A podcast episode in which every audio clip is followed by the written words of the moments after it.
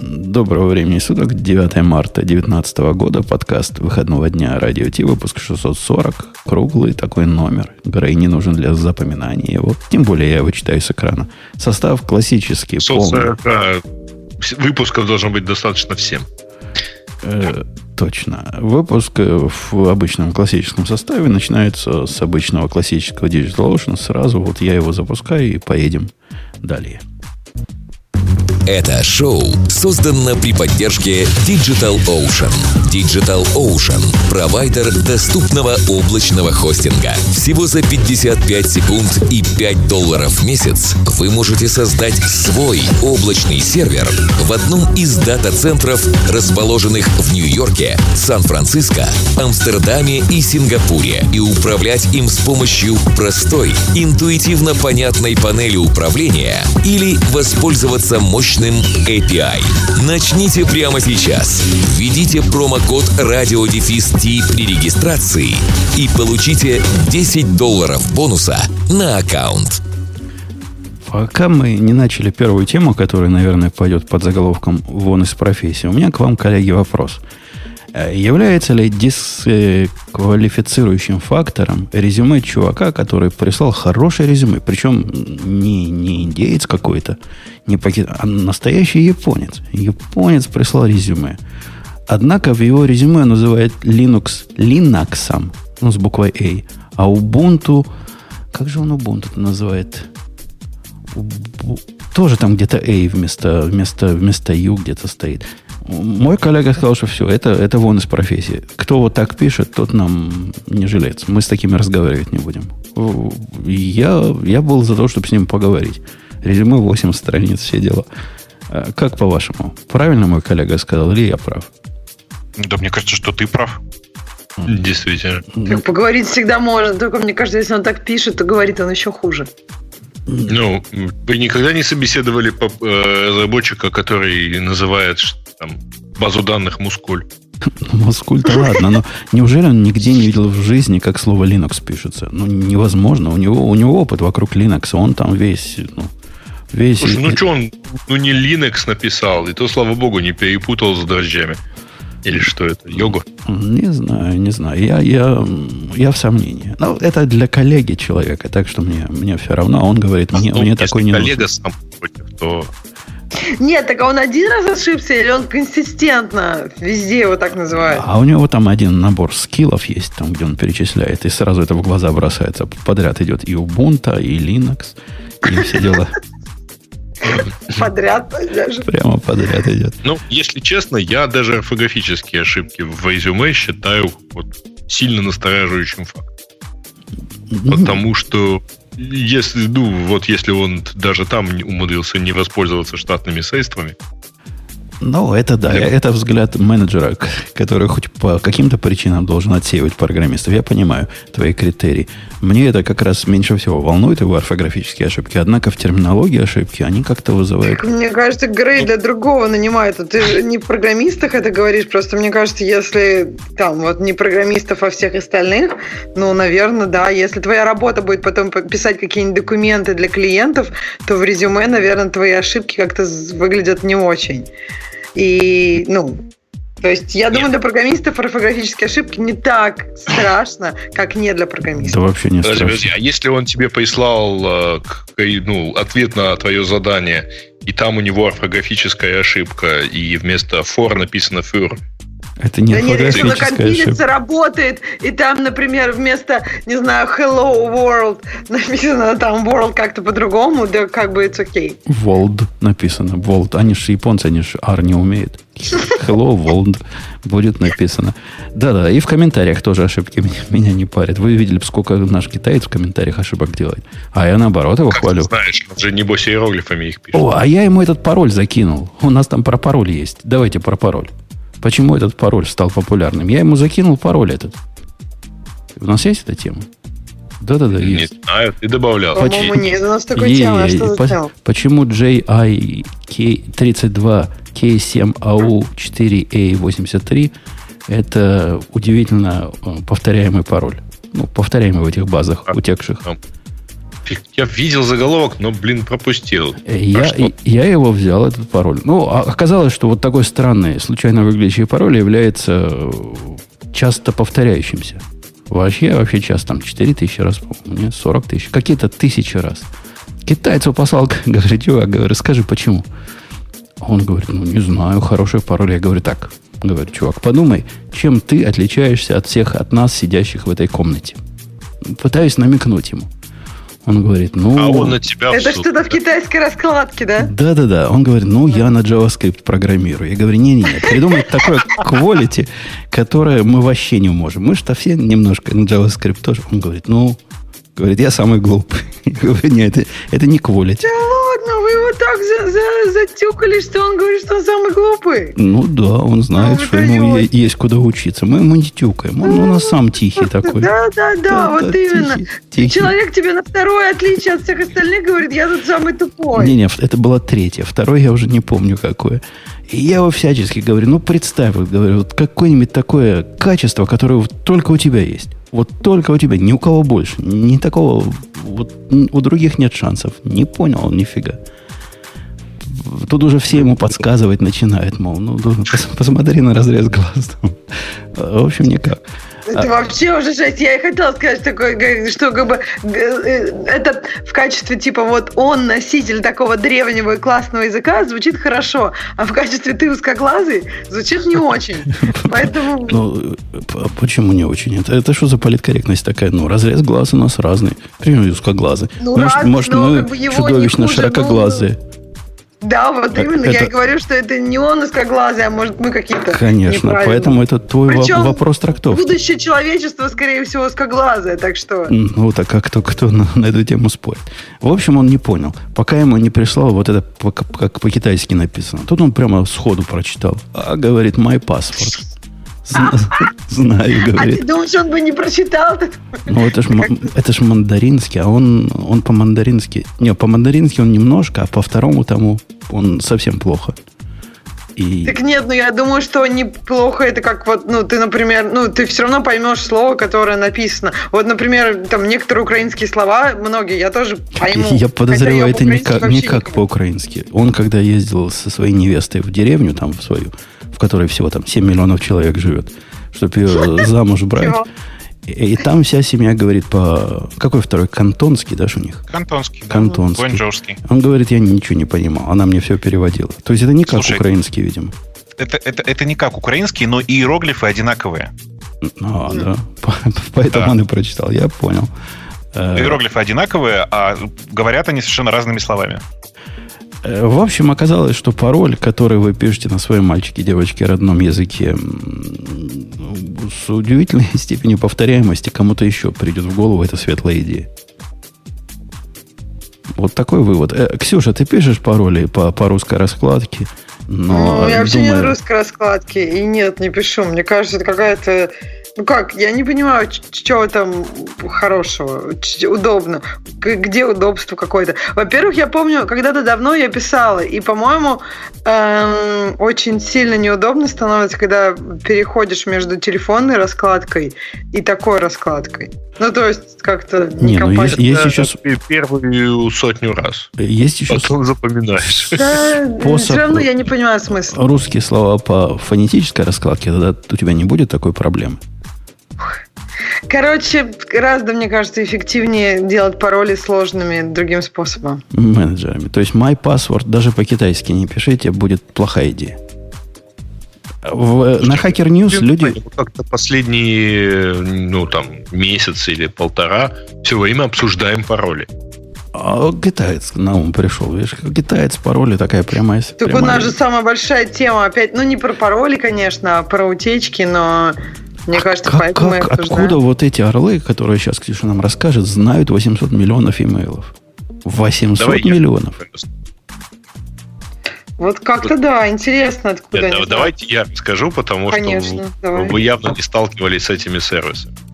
Значит, э, новость заключается в том, что некий энтузиаст кибербезопасности обнаружил незащищенный инстанс MongoDB где лежало 150 гигабайт всяких данных, А, и вот среди всего прочего он там вытаскивал, значит, из э, базы данных э, кучу e-mail. 800, там, 798 миллионов e-mail. А e-mail, база называлась e-mail records. А, точнее, ну, не, не база, а коллекция. А дальше были e-mail with phone э, и business leads. Значит, э, дальнейшее исследование его привело к тому, что э, эта база вроде бы как возможный владелец этой базы, некая компания Verifications.io, следов которой как-то вот уже не видать, потому что сайта нету. Вот, и предлагала эта компания сервис валиды, e-mail валидации. А, ну и вот, в общем, Значит, э, сейчас на... Кстати, я зашел по этому адресу, там сейчас уже сквотеры что-то разместили, или это там domain паркинг так у них выглядит. Вот, а так, в общем, э, ну, в общем, если это действительно э, база этой компании, то, в принципе, все понятно. Что такое email validation? А, это сервис, который, в который вы, ну, условно, у вас есть база дан, база e-mail, собранная разными способами. Ну, желательно, конечно, чтобы она была собрана правильными способами, да, там, валидными и так скажи, далее. Скажи прямо, вы спамер. Хотите? Нет. Почему Нет? вы спамер? У тебя есть база данных, ну, база e-mail, например, всех наших, вот, вот тех самых э, комментаторов на радио Ти, к примеру. А у нас, а, нет, так, а у нас нет такой базы. Ну, прекрасно, значит, ты, ты, да, у тебя вообще авторизации никакой не сделано, ты полагаешься на внешние сервисы. Окей, предположим, что ты... А, мы делали, а, кажется, уже почти 10 лет назад такое, такое мероприятие под названием РТ Конь. И туда, если я не ошибаюсь, я не помню, правда, уже, а, не было ни GDPR, ничего, мы собирали даже какие-то e-mail. Вот. Ну, чтобы людям потом написать, ну, вот записывайтесь, а мы вам потом пришлем, куда, собственно, идти на нашу встречу.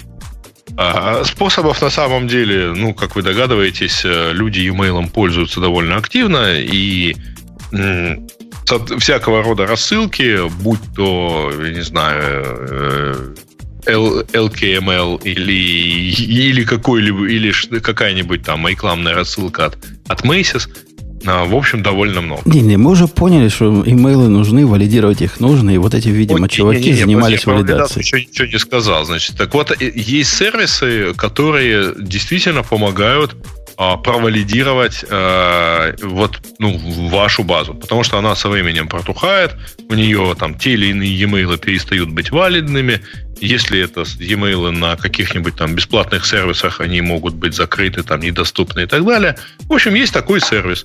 Когда вы можете пойти, загрузить всю свою базу, базу e-mail, и он его прочекает. Обычно они там пытаются отправить, например, письмо напрямую на сервер, и если сервер ему скажет, что извини, здесь таких нет, он помечает, что это hardbounce, пожалуйста, не, не пиши туда письмо. Удивительно, безумная затея. Вся, все вот это могло в голову прийти. Бобок, согласись, вот это только коллеги Грея могли придумать такой сервис, а другие коллеги Грея могли решиться им воспользоваться. Ну, кто ну, из нормальных людей вот этим пользовался бы? В смысле, что значит... Подожди, почему этим не надо пользоваться? Подожди, я, сейчас Бобок тебе доложит, почему не надо. Нет, нет, подожди, подожди. Давай, давай сначала ты расскажешь. Потому что, судя по, судя по всему, ты, ты просто имеешь в виду что-то, что-то совершенно не то, что имею в виду я. Потому что это какая-то безумная акция, которая даже при всем моем э, э, взвешенном отношении к GDPR и прочим privacy, но это уж настолько хамское отношение с чужими данными, что более хамского ну, еще бы они пароли посылали туда валидировать. Хоть, типа, у нас в базе хорошие пароли или плохие пароли? Скажите нам кто-нибудь со стороны. Это какой-то идиотизм. Не, подожди, почему идея? Вообще, сам по себе e-mail не является персональными данными. Ну, в какой стране? Во, в, в любой стране. И, и вот если у тебя есть... Вот если бы ты туда грузил бы табличку, где у тебя имя, фамилия и e-mail, ну, тогда еще не возникли бы вопросы. Тебе GDPR привет передавал. И калифорнийский закон привет передавал. Ты как-то аккуратнее с этим. Знаешь, вот как-то ни, ни там, ни там не, не, не привлекался, потому что и не имеет отношения. Но... Жди, жди. И тебе еще напишут. Бобук, а ты по другой причине считаешь, что идиотизм? Да нет, про то же самое примерно. В смысле, что я просто считаю, что подобные решения сами по себе вообще не очень хороши. Не очень хорошо, это как-то мягко. Я мягко просто. Это я дебилы, дебилы делают видишь. сервис для дебилов. И, конечно, это, эти два одиночества находят в себе. Не, окей. Э, Значит, э, слать письма, условно говоря, 10 тысячам пользователей штука дорогая. С- Валидация через этот, э, ну, не через этот, разумеется, а там через какие-то другие сервисы, которые не посылают, собственно, письмо, а ограничиваются, ну, как, знаешь, там, как в случае с HTTP, можно здесь сказать get, а можно сказать head. Да, а, это дешевле. На выходе ты получаешь отфильтрованный список э, гарантированно валидных e-mail. И, и не, я, я понимаю, людям не техническим такой сервис может показаться привлекательным. Людям, которые абсолютно положили болты с резьбой на всяческое тонкое отношение и трепетное отношение к данным, которые они получили от ничего не подозревающих пользователей, это может показаться привлекательным. Однако всем остальным, нам с Бобоком, я думаю, Ксюша, хотя молчит, но тоже согласна. Ты как-то все путаешь э, в одну кучу. То есть, либо мы говорим о том, что, ну, либо мы обсуждаем технические э, вещи, а, вы, товарищи технические люди, а вам это как представляется? Безобразие полнейшее. На грани, на грани идиотизма. Не, ну ты зря, так, на самом деле. Эти сервисы, я пользовался некоторыми, у них очень хорошо выписано, э, значит, э, механизм вот как раз обеспечения privacy. Они твои, э, им тв- твои e-mail, строго говоря, не нужны. Да-да-да, и этот пример именно показывает, насколько им эти имейлы были не нужны. Настолько, Слушай, что они ну, складывали так. Когда, я- коллекцию. когда я месяц с лишним назад э, занимался вот подобными э, вещами и, выбир, и э, тестировал несколько сервисов, вот этого не было там близко на радарах и где, где бы то ни было еще. То есть, а остальным ты веришь, что ты им посылаешь данные, которые я бы все-таки считал приватными данными. Данные, которые я предполагаю, что пользователи не хотели бы, чтобы я с ними поделился с кем-нибудь. Третьему сервису, удобным таким батчем, и ожидая, что сервис, конечно, честный. Там же чуваки, типа, только вот деньги берут за то, чтобы проверить эти самые имейлы, а больше ничего они с ним плохого не сделают. Я Ну, поэтому кстати, говорю, что... Они тоже ничего с ним плохого не сделали. Они просто, извиняюсь, по головотяпству оставили базу открытой. Я, я с трудом представляю, чтобы еще хуже они могли с этим сделать. Ну, да, да. Э, я не знаю, мое отношение резко отрицательное, по-моему, Бобука тоже. Ксюша, ты вернулась. Да, Ты- конечно. Как ты к этому Да, я относишься? вернулась. Но они могли бы заспамить еще. Ты говоришь, что они плохого могли сделать? Много чего плохого можно сделать. Ну, конечно, они могли бы пойти к Жене домой и убить его, но они же этого, во-первых, не сделали, во-вторых, не собирались делать, ребят. Ну, Давайте ну, кстати, интересно, почему? Нам всем интересно. Вот. Не, Ну, меня, если честно, немножко, о, как бы я тут побуду адвокатом дьявола, немножко удивляет ваше отношение с Бобуком такое, ну как, я просто не очень понимаю, то есть вы, вам не нравится, что существует такая индустрия, или вам кажется, что компании, которые верифицируют, делают это неправильно. Кто, как бы вам кажется, тут плохой игрок? Кто Да виноват? все, в смысле, это, ну, вся идея же фуфло, по-честному-то. Почему фуфло? Ну, Ну, то есть, потому она что ты- работает. Ты, ты делаешь систему, эм, как это сказать, э, доверенным нет, как это? Ты начинаешь доверять в своих решениях третьей стороне. Э, при том, что тебе самому проверить э, валидность имейла и всякую такую штуку, в общем, несложно. Ну, подожди, нет, нет, нет, насколько Э, я нет, понимаю, нет, что... подожди. Ну да, Вот давай, Грей. раз в том, что это сложно, э, Гриш. Ну, Это действительно сложно, Э, потому что Это а, ну, сложно. тебе надо им всем написать. Это сложно для маркетологов. Для тех, кто Э. собирает имейлы для какой-то цели, технической цели, проверить имейлы я с Бобуком на 333%. Это по сложности задача в- во второй сотне э, сложных задач, которые стоит перед этой компанией. Кажется, мы возвращаемся к теме прошлого выпуска. А, а что это все, что это мы вообще все переписываемся через адреса на Gmail? Почему это у нас не у, не у каждого не по своему mail серверу стоит? Э, Не вижу, не вижу никакой особой связи. Да, да, конечно, несложно написать. а, вот, вот у меня есть база там в 20 тысяч e-mailов. Мне несложно каждому из них написать по письму. Причем э, вручную каждое. Да не надо Фигня каждому из них по письму писать. Почему? У тебя какой-то... Грей, ну, у тебя потом какой-то... мы так и напишем. Я, тебя... я вот этого не... То есть, ты, проще заключить какой-то другой компании договор, а потом ты все равно напишешь, ну пусть не 20 тысячам, а, например, я не знаю, 10 тысячам. Э, вот, подожди. Во-первых, все равно потом напишешь. Как правило, это происходит через, э, ну, профессиональный сервис э, типа э, это может быть MailChimp или это может быть там его же решение, например, для transactional e-mail и так далее. А, или это может быть Amazon, да, с его single email сервис. Э, simple. Simple. Says это simple email сервис, да. Да. Э, и, и Ксюша совершенно правильно говорит. Если ты собираешься посылать им имейлы, и у тебя да. есть автоматическая система для посылки их имейлов. Нам, техническим да. людям, типа меня да. Бобука, не, не, не кажется, не кажется большой проблемой понять, какие отлупы пришли и как-то на них, соответственно, среагировать. Причем ну, я даже подозреваю, Бобук, тут можно какой-то ML прикрутить. Поскольку, типа, если у тебя 500 миллионов имейлов, которым ты рассылаешь, наверное, big data. А если big data, то и machine learning можно подключить. Жень, вот теперь послушай, пожалуйста. Первое. Э, это довольно дорогая штука. Отправить всем а, письмо э, э, и потом следить, так сказать, до кого оно не дошло и по да, конечно, причине. дешевле слить свои имейлы какой-то левой организации, А-а-а. которая будет их держать в открытой Mongo базе. Если мы говорим о каком-то, о каком-то машин ленинге, то, блин, вы правда считаете, что вот на пяти тысячах имейлов небольшой маркетинговой рассылки этот машин ленинг будет работать?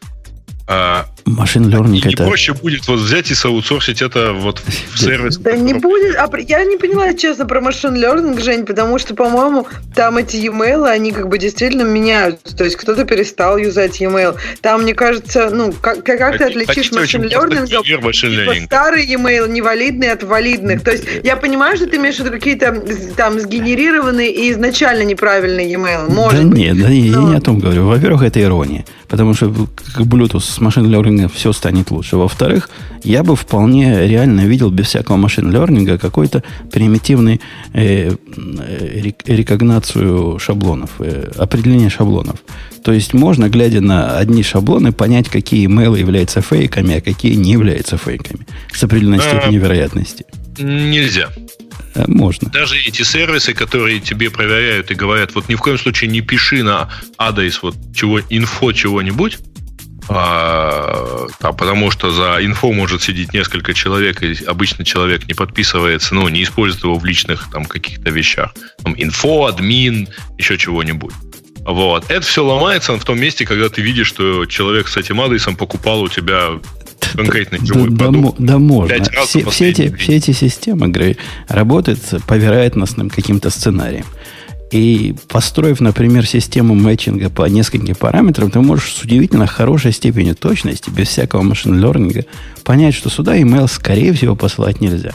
Причем, я тебе удивлю, иногда хватает и одного параметра.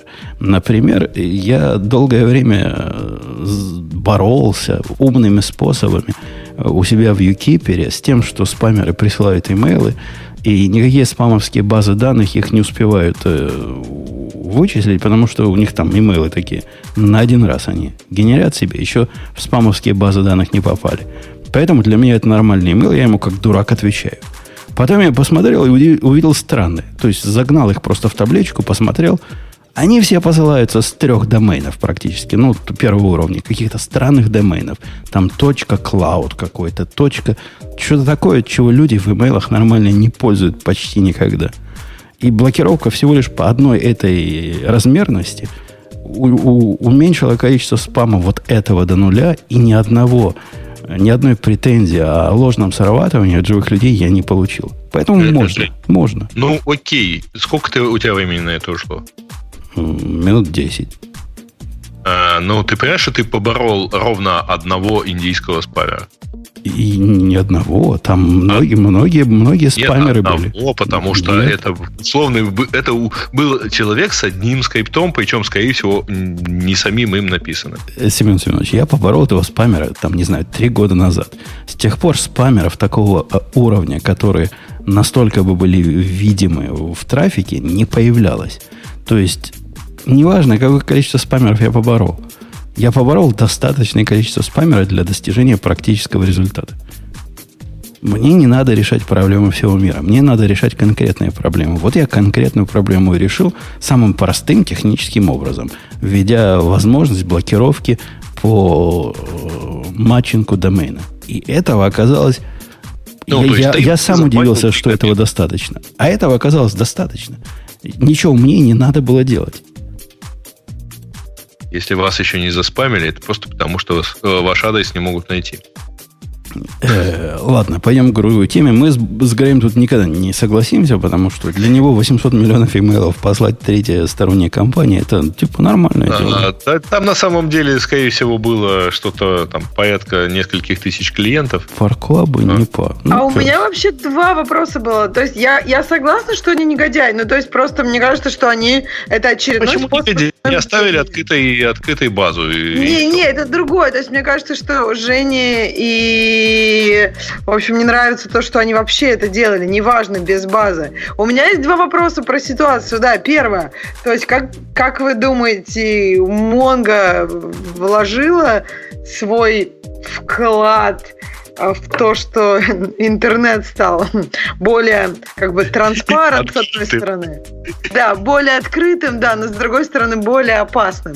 И, подожди, или, подожди. или Монго ну, все-таки это... не виновата? Не, нет, подожди, как же? Это все очень просто. Смотри, э, Mongo — это продукт э, open source. Э, главный идеолог open source, как известно, Столман. А он давно говорил, что пароли вообще не нужны, все должны вообще иметь возможность везде заходить, и все это, значит, ерунда. Поэтому Mongo просто реализует его мечту. С практической точки зрения у Mongo есть ошибка. В, его дефолтной, в ее дефолтной дистрибуции нет запроса логина и пароля. А я не согласен категорически с предыдущим оратором. Я считаю, что в Монге была ошибка, когда они по умолчанию э, слушали все адреса. Когда они на, на нуле, стояли, на нуле стояли, это была реальная ошибка. С тех пор, как они по умолчанию стали стоять на локал-хосте, это не ошибка. Это специфика. И я себе с трудом представляю человека, я не знаю, представляешь ли ты, Бобок, себе человека, который по ошибке по умолчанию поставит Монку, которая не защищена, и будет думать, что она защищена каким-то образом. Это кто эти люди? Я, я думаю, что... Ну, ну подожди, нас же да. просят вот установить логин и пароль там на e-mail, на Твиттере. Нет же такого, что все Твиттеры, например, по умолчанию входишь без пароля. А вот если ты захотел, ты поставил на него пароль. Мне видится в, в контексте дата стора это правильное поведение по умолчанию контексте дата стора, я думаю, процентов 80 всех дата сторов не экспозится никогда вообще никуда. Несомненно, если вы параноик, как я, вы ставите на них пароли и защищаете их разными образами, однако ничего странного в этом поведении по умолчанию нет. Оно совпадает с э, дефолтным use кейсом. Э, ну, Жень, если я не ошибаюсь, за последние пару лет э, мы только мы в этом подкасте, в общем, не один, не один и, по-моему, даже не пять раз обсуждали ситуацию, вот нашли очередную открытую Монгу, и вот что там было. Да-да, это как раз относится к предыдущему факапу, которому мы с Бобом упоминали, когда они на ноликах слушали. Это действительно был факап. Теперь это не факап, это нормальное поведение по умолчанию, с моей точки зрения. Ну, вот тебе нормальное поведение по умолчанию. То есть представь себе на секунду, так, вот, вот представь, без, когда, ты, когда ты ставишь себе MySQL. MySQL по умолчанию защищен и требует от тебя ввести пароль. Ну, и с твоей точки зрения, это улучшает его устойчивость к подобным атакам?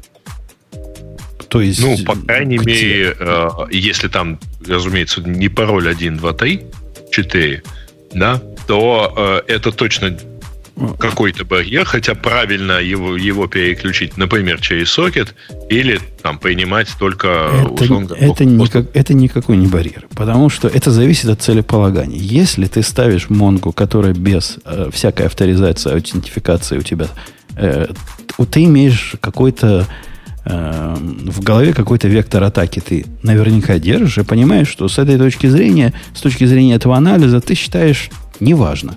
Неважно по разным причинам, что Монго открыта. Во-первых, она смотрит только в локальную сеть. Ну, это, конечно, иллюзия сама по себе, такая защищенность. Тем не менее, ты считаешь так. Кроме того, ты считаешь, что никаких важных данных там хранить не будешь, еще 10 разных факторов – Теперь представьте, ставишь MySQL с такими же подходами в голове. Что ты с этим MySQL сделаешь? Ты либо 1, 2, 3, 4, 5, 6 пароль поставишь, либо, я не знаю, отключается там пароль или нет, настроишь анонимный доступ. Добьешься в результате точно того же, только с большими телодвижениями. Подожди, а в чем проблема поставить, э, ну, какой-то не 1, 2, 3, 4 пароль? А, а потому что ты считаешь, что тебе это не надо.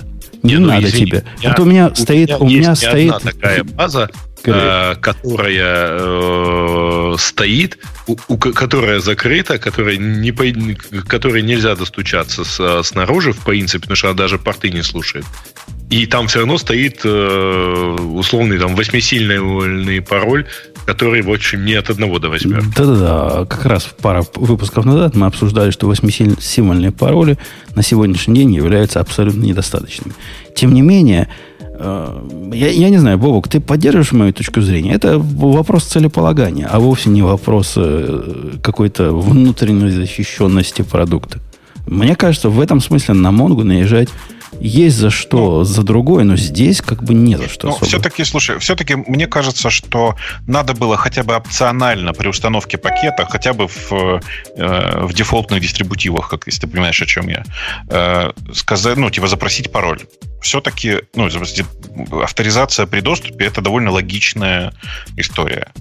А то, что оно так просто доступно, э, было доступно, окей, да, да, когда на нуле было, это прямо стыд и позор. То есть, ну, мне, кажется, что все-таки ребята сделали недостаточно. Э, да, пэкэджи, например, в Ubuntu не они сами, а сами разработчики Ubuntu. Но, мне кажется, могли бы и настоять все-таки. Мне кажется, мы слишком много просим от датастора. Ну, давай ты еще попросишь, дорогой Бобок, чтобы какой-нибудь BallDB требовал э, какого-то encryption файла и доступа к файлу по паролю. Это будет примерно такой же безумностью и поведение по умолчанию, как требовать это от Монги. Ну, мы обсуждали dev-домены. Они как раз недоступные, э, ну, там обязательно надо иметь SSL. Ну да, только как к, к, к авторизации это не относится вообще никак. А так, ну, конечно. Тем не менее. Тем не, тем не менее. Ну, ну ладно, ну, такие домены. Не, ну это что? А у меня есть еще один вопрос. Безопасности и все такое прочее. Да, Ксюша. А, вопрос такой. Куда податься параноику? Вот, ну, мы тут часто обсуждаем, все утекает, утекает, утекает.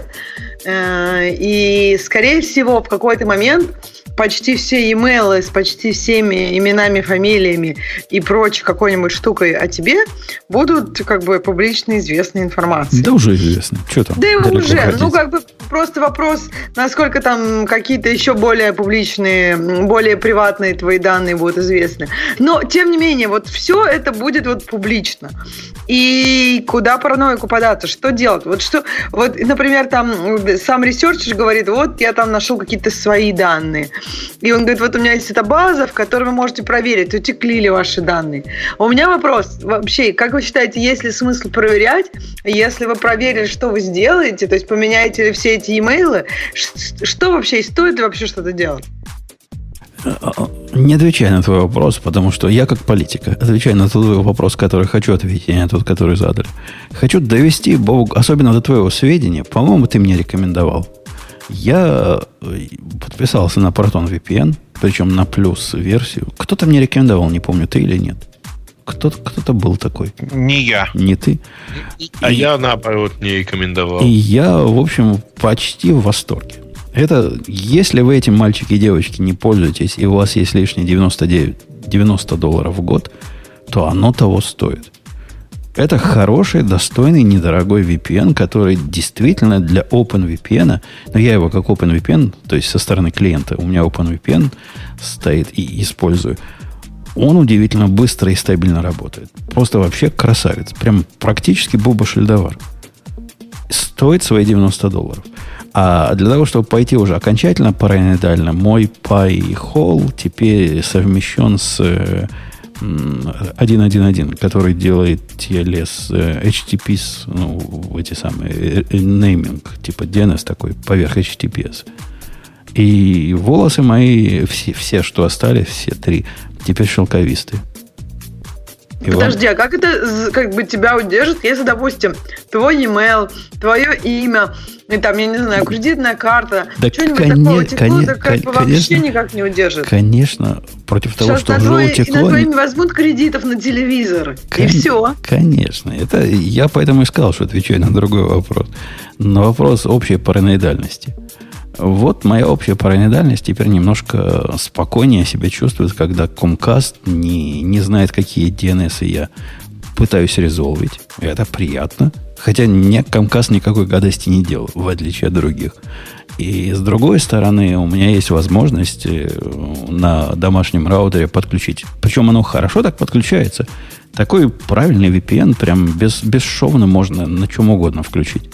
На чем угодно, что OpenVPN, например, умеет поддерживать. А, а- а кто не умеет OpenVPN поддерживать сейчас? То все раутеры умеют. И на, на всю квартиру получаешь себе вот такую лишнюю, немножко лишнюю приватность. И я советую, если 90 долларов лишние, конечно, есть. Бобок, ты Это попробуй, В попробуй. месяц, что ли? В год. Вау. В год, да. Причем это плюс пакет, то есть пакет, который позволяет тебе э, к высокопроизводительным серверам во всем мире подключаться. А у них там есть такой крутой режим, когда ты себя настоящим хакером чувствуешь. Помните в фильмах, как хакеры ходят через 35 точек контакта, и вот так это они вот по всей земле их ЦРУ не может отследить. Вот эта штука тоже такое умеет делать. Я не помню, как это у них называется. При этом все начинает медленно работать, но оно тебя кидает между несколькими VPN-ами. Ну, насколько я понимаю идею. Это называется Тор. Нет, это называется не Тор, у них это называется какой-то какой другой. А, Его, да, красота нечеловеческая. Э, ладно, вы, вы, вы все, все заснули. Все заснули. Бобук, Конечно, Бобук, скучно, потому что... проснись и расскажи что-нибудь веселое. Проснись и пой, проснись и пой. А я вот не, не- иду смотреть в новости, которые у нас в радиоте записаны. И если честно, вот реально, согласитесь, какая-то скучная неделя, нет? А, по-моему, Да Кваркус прямо нормальная неделя. У нас, знаешь, какие были, когда ты пропускал? Там вообще ничего. Уже можно было говорить, что там, не знаю, каких-нибудь соседей обсуждать или погоду. Сейчас хотя бы вот ну, текло что-то. Смотри, и- как так и делали. обсуждали. Так и делали. Ты, Как- ты считаешь, что. Кваркус это неинтересная тема? Вот реально ты считаешь? Не знаю, я, я же просто его не посмотрел, Кваркус таки. Расскажи хоть, что это. Потому что, типа, я вообще к нововведениям от Red Hat сейчас отношусь осторожно. Ты же знаешь, кто ими владеет на самом деле теперь. Поэтому Ну, во-первых, хоть не Oracle. Ну, Это уже, это как? уже несомненный плюс. да, я понимаю. Хорошо, что они не продают тяжелые наркотики. Еще что можно такое сказать. Но по факту-то это же, ну, как бы теперь большая корпоративная структура, на которую не надо надеяться. Ну ладно, а так что такое Кваркус-то? Э, Supersonic Subatomic Java. Так они пишут про себя. Supersonic это значит больше скорости звука, Subatomic меньше э, размера атома. И э, Поверх Грааля? Суть их э, балалайки в том, что в общем, в глаза бросается, что они хотят сделать. Они хотят подвинуть э, Spring с, э, с его монополией. У Spring, что там скрывать, практически монополия на Enterprise приложение и на все, в чем современная Java используется. Говоришь Java, подразумеваешь Spring. Они хотят, чтобы говоришь Java, подразумеваешь в том числе их кваркуса. И, в общем, в этом, в этом наезде что-то есть. А, Если вы пойдете на сайт этого кваркуса, который Quarkus IO, посмотрите на то, что, что они предлагают, то... Слушай, вот можно на секундочку, секундочку критики? Вот смотри, видишь статью эту на developers.red.com? и- Промотай в самый низ. Да, ну... Видишь, Quarkus веб-сайт. Дальше ссылка. Quarkus GitHub Project. Ты видишь дальше ссылку? м, Ты видишь, что она не кликабельная? Ты понимаешь, что они окончательно превратились в корпоратов? ну, Подожди, если ты зайдешь на сам проект э, Кваркуса и Конечно, там я все найду. и- Но здесь-то просто... кликнешь на комьюнити... позор. Ну, позор, ну да, ну, позор, но не допилили. Передадим по духовке, кому надо.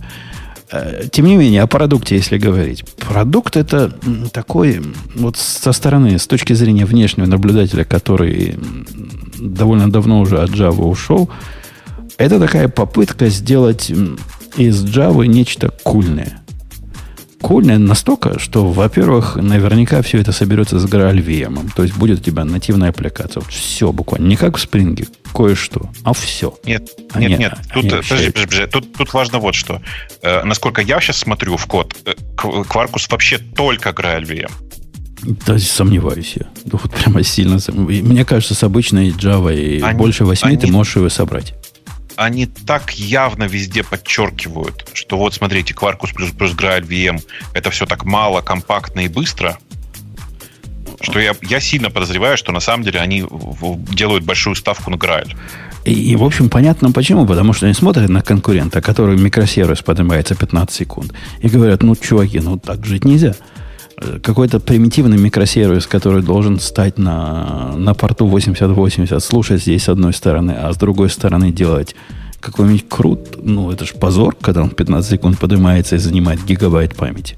Давайте сделаем что-то получше, но в то же время на языках, которые большинство народу на, на Java и на Kotlin сможет использовать. И они дают тебе малый джентльменский набор того, что есть собственно, в Spring и в, и в Spring Boot, как бы. Они тут совмещают и Spring, и Spring Boot вот в одном таком продукте. Насколько я понимаю, это такой смесь бульдога с носорогом. Легенькая такая, легенький такой фреймворкчик, который, конечно, дает тебе любимое джавистами dependency injection. Ну, они называют это dependency injection. Мы с Ксюшей бы это перевели как э, DI-контейнеры. Ксюша, как ты к DI-контейнерам относишься? Я хотел тебя давно спросить. А ты хоть расскажи, кстати, что это такое?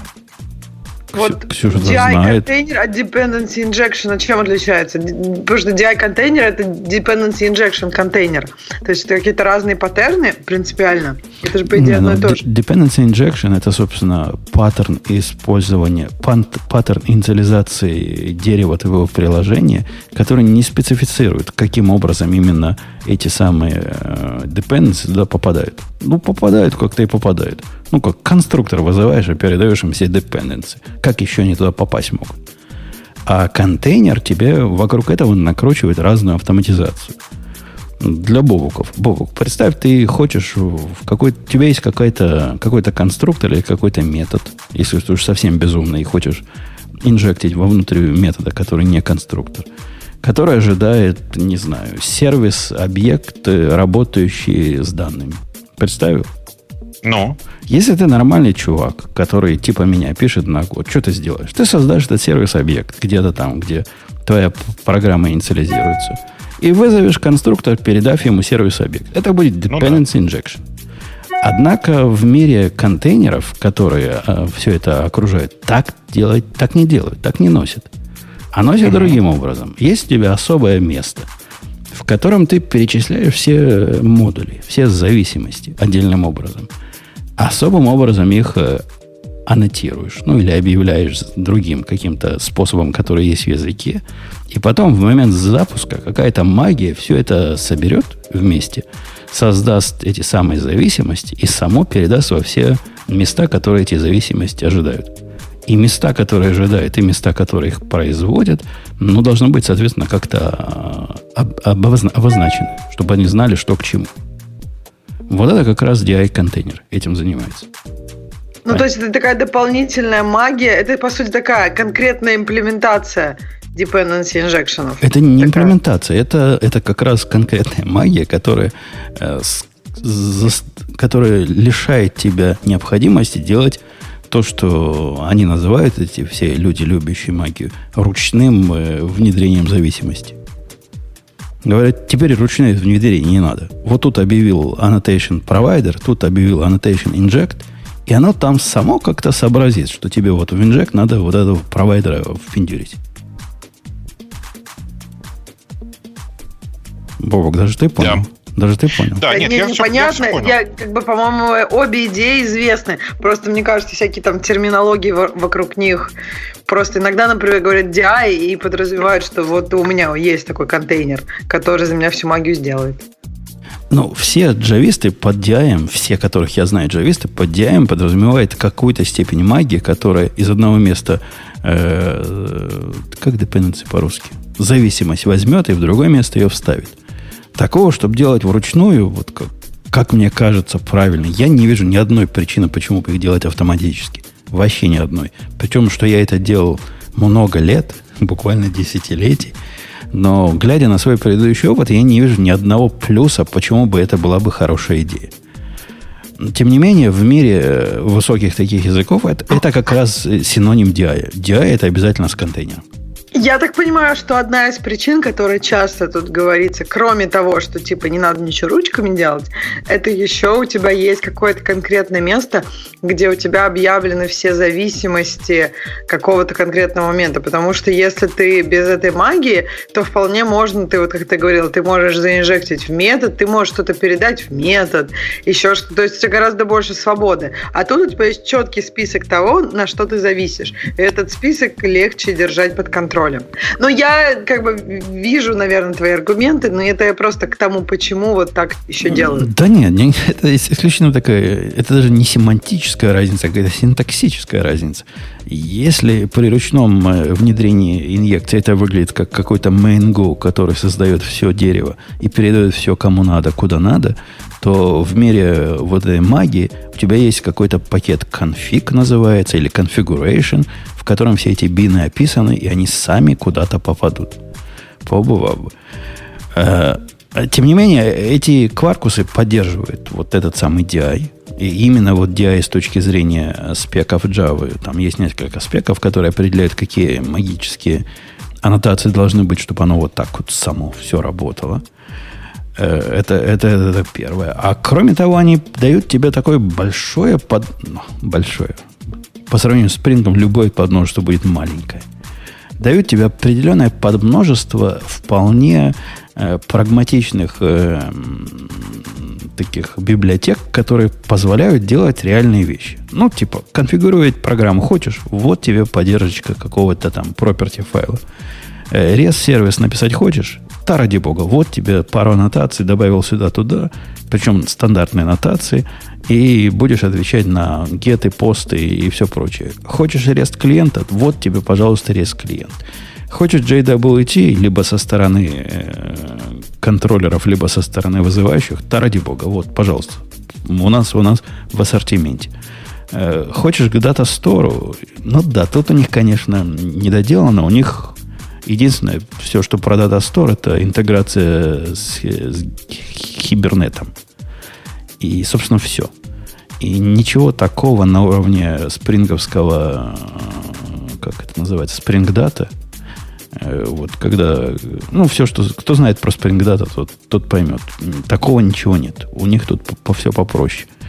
Э, хочешь э, трейс, трейсить свои запросы, то есть э, в хедеры пере, перебрасывать X-Request ID, ради бога, вот у нас есть для этого э, библиотечка для observability. Ресты туда-сюда, ради бога, есть библиотека. Для, все, для всех практических таких случаев э, написания микросервисов они попытались тебе дать полный набор минимально необходимый непонятно, почему они остановились только на Java и Kotlin. Вот прямо реально не понимаю. Просто они настолько привязаны к Граалю внутри. То есть они работают либо с OpenGDK, самом даже не так. Они работают в первую очередь с Граалем. Если ты посмотришь внутрь, у них все заточено под Грааль. Грааль поддерживает существенно больше, чем тупо э, Java и Kotlin.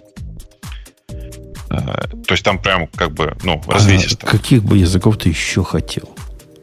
Значит, смотри, э, то, что я пробовал с Граалем, я пробовал запускать в нем старый код на Ruby, я пробовал запускать на нем Python, э, JavaScript, Э, у меня там неплохо работал код на кложере. Э, и, кажется, был даже код на плюсах какой-то, который запускался под Граалем. Ну, Нормально. Ну, ну, Бобок, ну, серьезно говоря. Ну, представляешь, во вселенную питона внести спрингоподобный фр... У них там свои спринги. В чем проблема-то? У них там свои спринги есть. Не-не-не, подожди. Тут же вся прелесть Грааля в том, что оно же интероперабельное. В смысле, если ты просто собираешь свою библиотеку, которая у тебя э, там вот, ну, типа, не знаю, что они там приносят, там какой, какой-нибудь Java X. Берешь, короче, импортишь Java X и работаешь с ней из питона. Понимаешь? В этом вся фишка-то.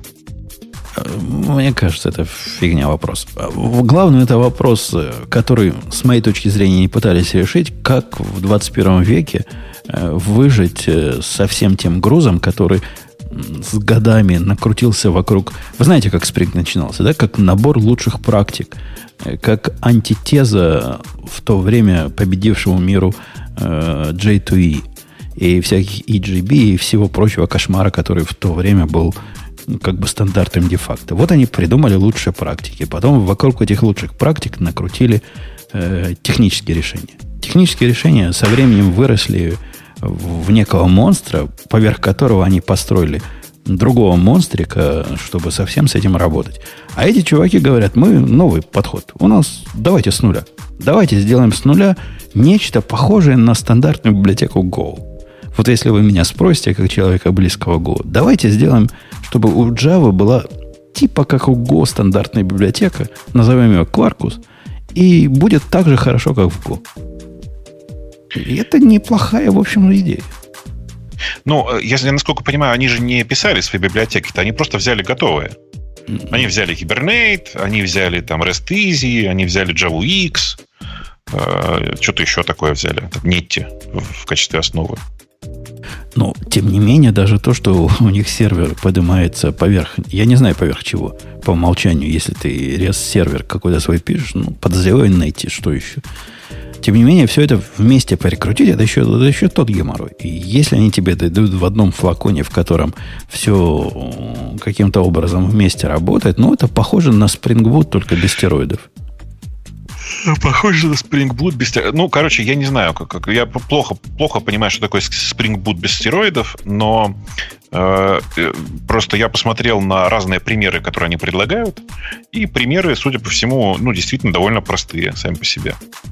Они, как обычно, требуют огромное количество эзотерических знаний, типа как, как запускать э, код-генератор с Maven, с, с, с MVN, э, как э, собирать Maven, э, и, короче, как править Maven файлы, потому что они же, как обычно, все через, через жопные.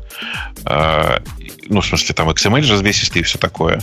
Отдельно знать, где что куда положить. Это все пока довольно слабо, как мне кажется, документировано, так очень приблизительно. Но э, по факту, ну да, вот оно типа есть э, такая штука которая очень в джавовском стиле.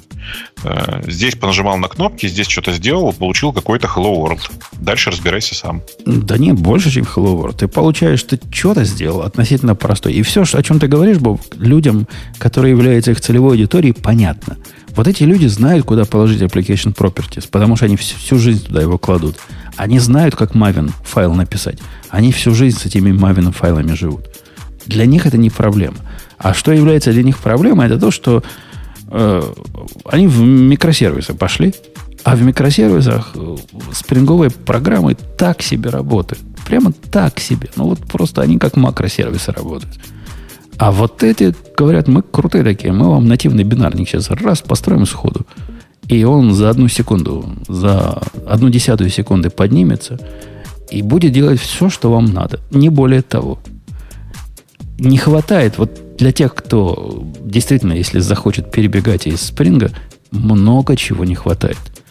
Спринг это вселенная. И эту вселенную покрыть вот этой тряпочкой кваркуса трудно. Тем не менее, я вполне реально вижу задачи, которые можно действительно с кваркусом в голове начинать делать.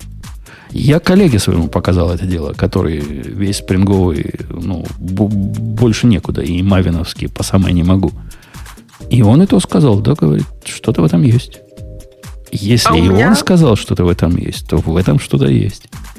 Подожди, а вот Spring сам не двигается к тому, чтобы предоставить возможность делать не только макросервисы, но и микросервисы? Ну, как могут, но на них висит такой груз десятилетия, что я бы особого э, успеха не ожидал в этом движении. Был бы Леха, он сказал, может, действительно у них там уже... Я уже со Спрингом пару лет тесно не общаюсь. Но до сих пор, сопровождая старые программы, поднимая какой-то какой сервис аналитики, мною написанный 6 лет назад, я с удивлением смотрю, как он 16 секунд поднимается. Что там 16 секунд? Ну, я его писал. Нечему там 16 секунд подниматься. А поднимается. Сервис статистики не может подниматься 16 секунд, он не имеет на это права. Я согласен. Не то, что это кого-то волнует, но тем не менее в мире гошных сервисов я могу их дробить на совсем маленькие части, и у меня голова не болит, и мне ждать не надо, пока они поднимутся, и мне не надо какой-то большой э, бокс с огромным количеством памяти, чтобы каждому там на всякий случай выдать по гигабайту, а может по два для надежности. И где я могу десяток джавовских запустить, могу я сотню гошных запустить. Это реальность, данная нам в ощущениях. Я, я всячески за. Пусть дальше пилят. Молодцы. Хорошее дело. У них там есть большой раздел, небольшой, пока маленький раздел экстеншенсов. То есть, э, я так понимаю, библиотек, которые совместимы с ними и проверены с ними, ну, типа как в Spring Boot есть в этом смысле – разные, э, да все в Spring Boot есть, совместимые. И, и там, там действительно много всего по сравнению с базовым набором. Там тебе и месседжинг, там к тебе и разные дата-сторы, там тебе и разные веб-коннекторы. Конечно, кидается в глаза, например, вот если вам захочется какой-то, какого-то кролика подключить, какой-то какой Q. Вот Q вообще здесь отсутствует, как и Small Ray Reactive Messages с кавкой. Это единственный коннектор есть кавки у них. А в Spring есть коннекторы ко всему. То есть все, что вы придумаете, ко всему есть. А здесь не, здесь не так. Заходите вы в Spring какой-нибудь э, SP придумать, который не JWT. Да ради бога. Вот вам 18,5 имплемент. Здесь нет, здесь ничего нет в этом смысле. То есть все относительно бедно, но, но, но, но с гордостью. Я, я, несмотря на это, я приветствую. Молодцы, пусть перед дальше. Может, допилят до состояния э, юзабельной альтернативы. Того, в, что ты уйдешь с Go? В простых случаях. Да я, я-то ладно. Может, мой коллега перестанет, э, перестанет Spring ом думать. Это, это уже, это уже есть, будет есть, победа. На, на, самом деле, на самом деле ты его просто подсаживаешь на легкие наркотики в виде отказа от Spring Boot а в пользу, э, ну, типа в пользу, в пользу вот этого, как называется, ква-ква-ква? Ква-ква-ква называется. Ква-ква-ква, да, Quarkus. А потом он поймет, на самом деле, в чем весь цимис, и потихонечку перейдет на Go. А я его в полнейший вот, э, в шок увел. В прошлый раз, когда мы с ним беседовали на работе, я ему тот же самый вопрос задал про DI-контейнеры и попытался взять от него ответ, получить, почему он их использует, зачем ему это надо. И он не смог особо ответить. Вот, собственно, ну, потому что все так делают. Собственно, был, был такой ответ. Ну, как? Вот так. А как еще иначе можно делать? Это, это трудно людей с этого места сбить, с этого, с этого поинта, потому что они так уже десятилетия живут. И Но подожди, кажется, если нормально. у него нет проблем с магией, то как бы почему с его точки зрения так не делать? А, как это нет? Как это нет проблем с магией? Проблема с магией должна быть у всякого мыслящего человека. Если ты делаешь абсолютно простые вещи, под что этот Spring дизайнен, и никогда не делаешь шаг вправо, шаг влево, ну, если в спринге умные люди, а они умные, то у тебя, по идее, не должно быть сильных проблем. Я имею в виду сейчас конкретные, а не такие, как бы вот проблемы, которые... Когда, когда работает программа, с ней никогда нет сильных проблем. С ней проблема начинается, когда она не работает. И вот неработающая программа с высоким уровнем, с 99 уровнем магии, например, требует специального ID даже для того, чтобы оттрейсить свои вызовы и каким образом все это произошло. Причем очень умного ID, который понимает эту магию по самой не могу. Э, по-моему, одной этой причины, то есть понимабельности и развертывания вот этой картины, что произошло в голове, достаточно для того, чтобы отказываться от магии. Слушай, а у нас там в чате подсказывают, что Red Hat на самом деле действительно на этом первый. Э, обрати внимание на микронавт. Ты видел его? Микронавт не видел, но э, Red Hat может и не первый, но он же Red Hat, и он же IBM. Слушай, есть... вот я просто, к сожалению, думаю, что это сейчас скорее минус, чем плюс. А я просто смотрю на микронавт, и он как- как-то, если честно, выглядит, ну, посимпатичнее. Ты сходи, микронавт.io, микронаут.io. И вот они прям такие какие-то внятные очень. Я смотрю прям вот на гайды, они тоже очень чистенькие такие. Прям У них, правда, есть странное предложение. Они просто предлагают сразу же посмотреть любой туториал на Java, Kotlin или Groovy. Я надеюсь, на Groovy уже никто не пишет. Э, весь Spring про это. Он был раньше с Java и Groovy, потом Kotlin дописали. Я понимаю. Groovy была популярная фигня еще пять лет было, назад. Было, да, пять, да. С тех пор пора бросать. Ну, это, это твое оценочное суждение. Тебя Безусловно. наверняка закидают э, помидорами. Очень, наши очень буду рад, очень буду рад. Ну, короче, ты посмотри. Он прямо выглядит очень чи- чистенько и вообще с собой ничего, ты- ничего лишнего не несет. И прям микронавт мне прям существенно больше нравится, пока, по крайней мере. Ну, при выборе вот такой фундаментальной вещи, э, которые, типа, выбирать Spring или выбирать Quarkus, или выбирать микронавт, кто, кто за микронавтом стоит? Ты понимаешь, нам важно... Я не знаю, кто за микронавтом стоит, но там, например, сразу же в туториалах хорошая статья. э, консул с микронавтом. И, Понимаешь? и, и, и, и, собственно, что? Ну, типа, все А- а правильно. когда у консула выйдет версия- сервис Discovery. Версия 2.0. Ты уверен, что они впилят его поддержку? Я не знаю, кто, Конечно. это, кто эти люди. Ну, слушай, в- на всякий случай, если что, в среднем корпорации, в том числе Red Hat, гораздо хуже работают с, с open source, чем не корпорации. Это же известная история. А комиты в микронавт прямо вот очень частые. Ну, то есть, ну, вот буквально последний комит был там типа позавчера, а перед этим, ну, причем не один, а шесть. А Перед ним еще за день до этого еще семь, а перед этим еще семь. Короче, там каждый день кто-то фигачит.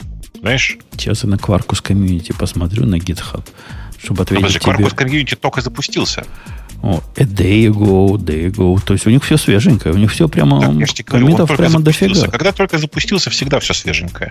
В микронавте 5000 комитов. Как тебе? А, Как тебе такое? Окей. У этого 2730 коммитов. Слабаки. Видишь? Не- Слабаки. Не, дотянули. 106 контрибют, контрибьюторов у микронавта. Прикинь? А, я даже не знаю, где это смотреть. А в верхней строчке, где комиты, бранчи, релизы... А у этих 44 контрибьютора. Я же говорю, слабаки. Да. Что ты? Да. Ну, дадим общем, короче, микронавт После- тоже посмотрите. Он прямо реально вот на, на глаз он прямо выглядит очень как-то адекватно.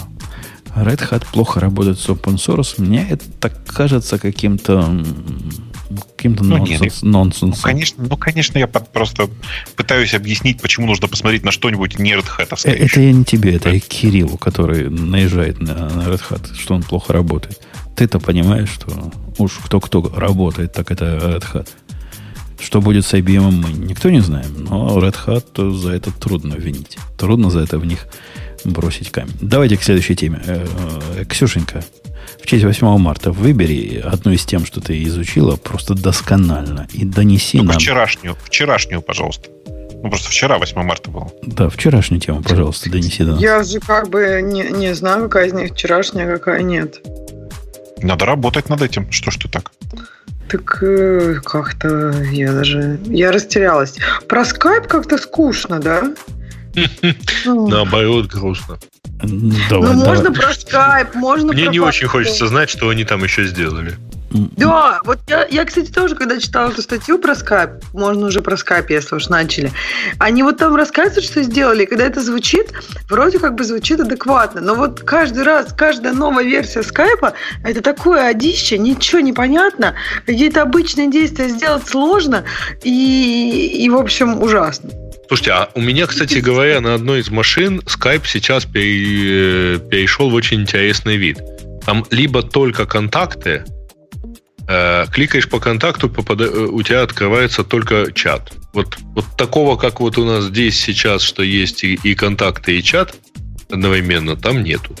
Значит, тебе не положено. И я заметил исход э, совсем обычных людей из скайпа.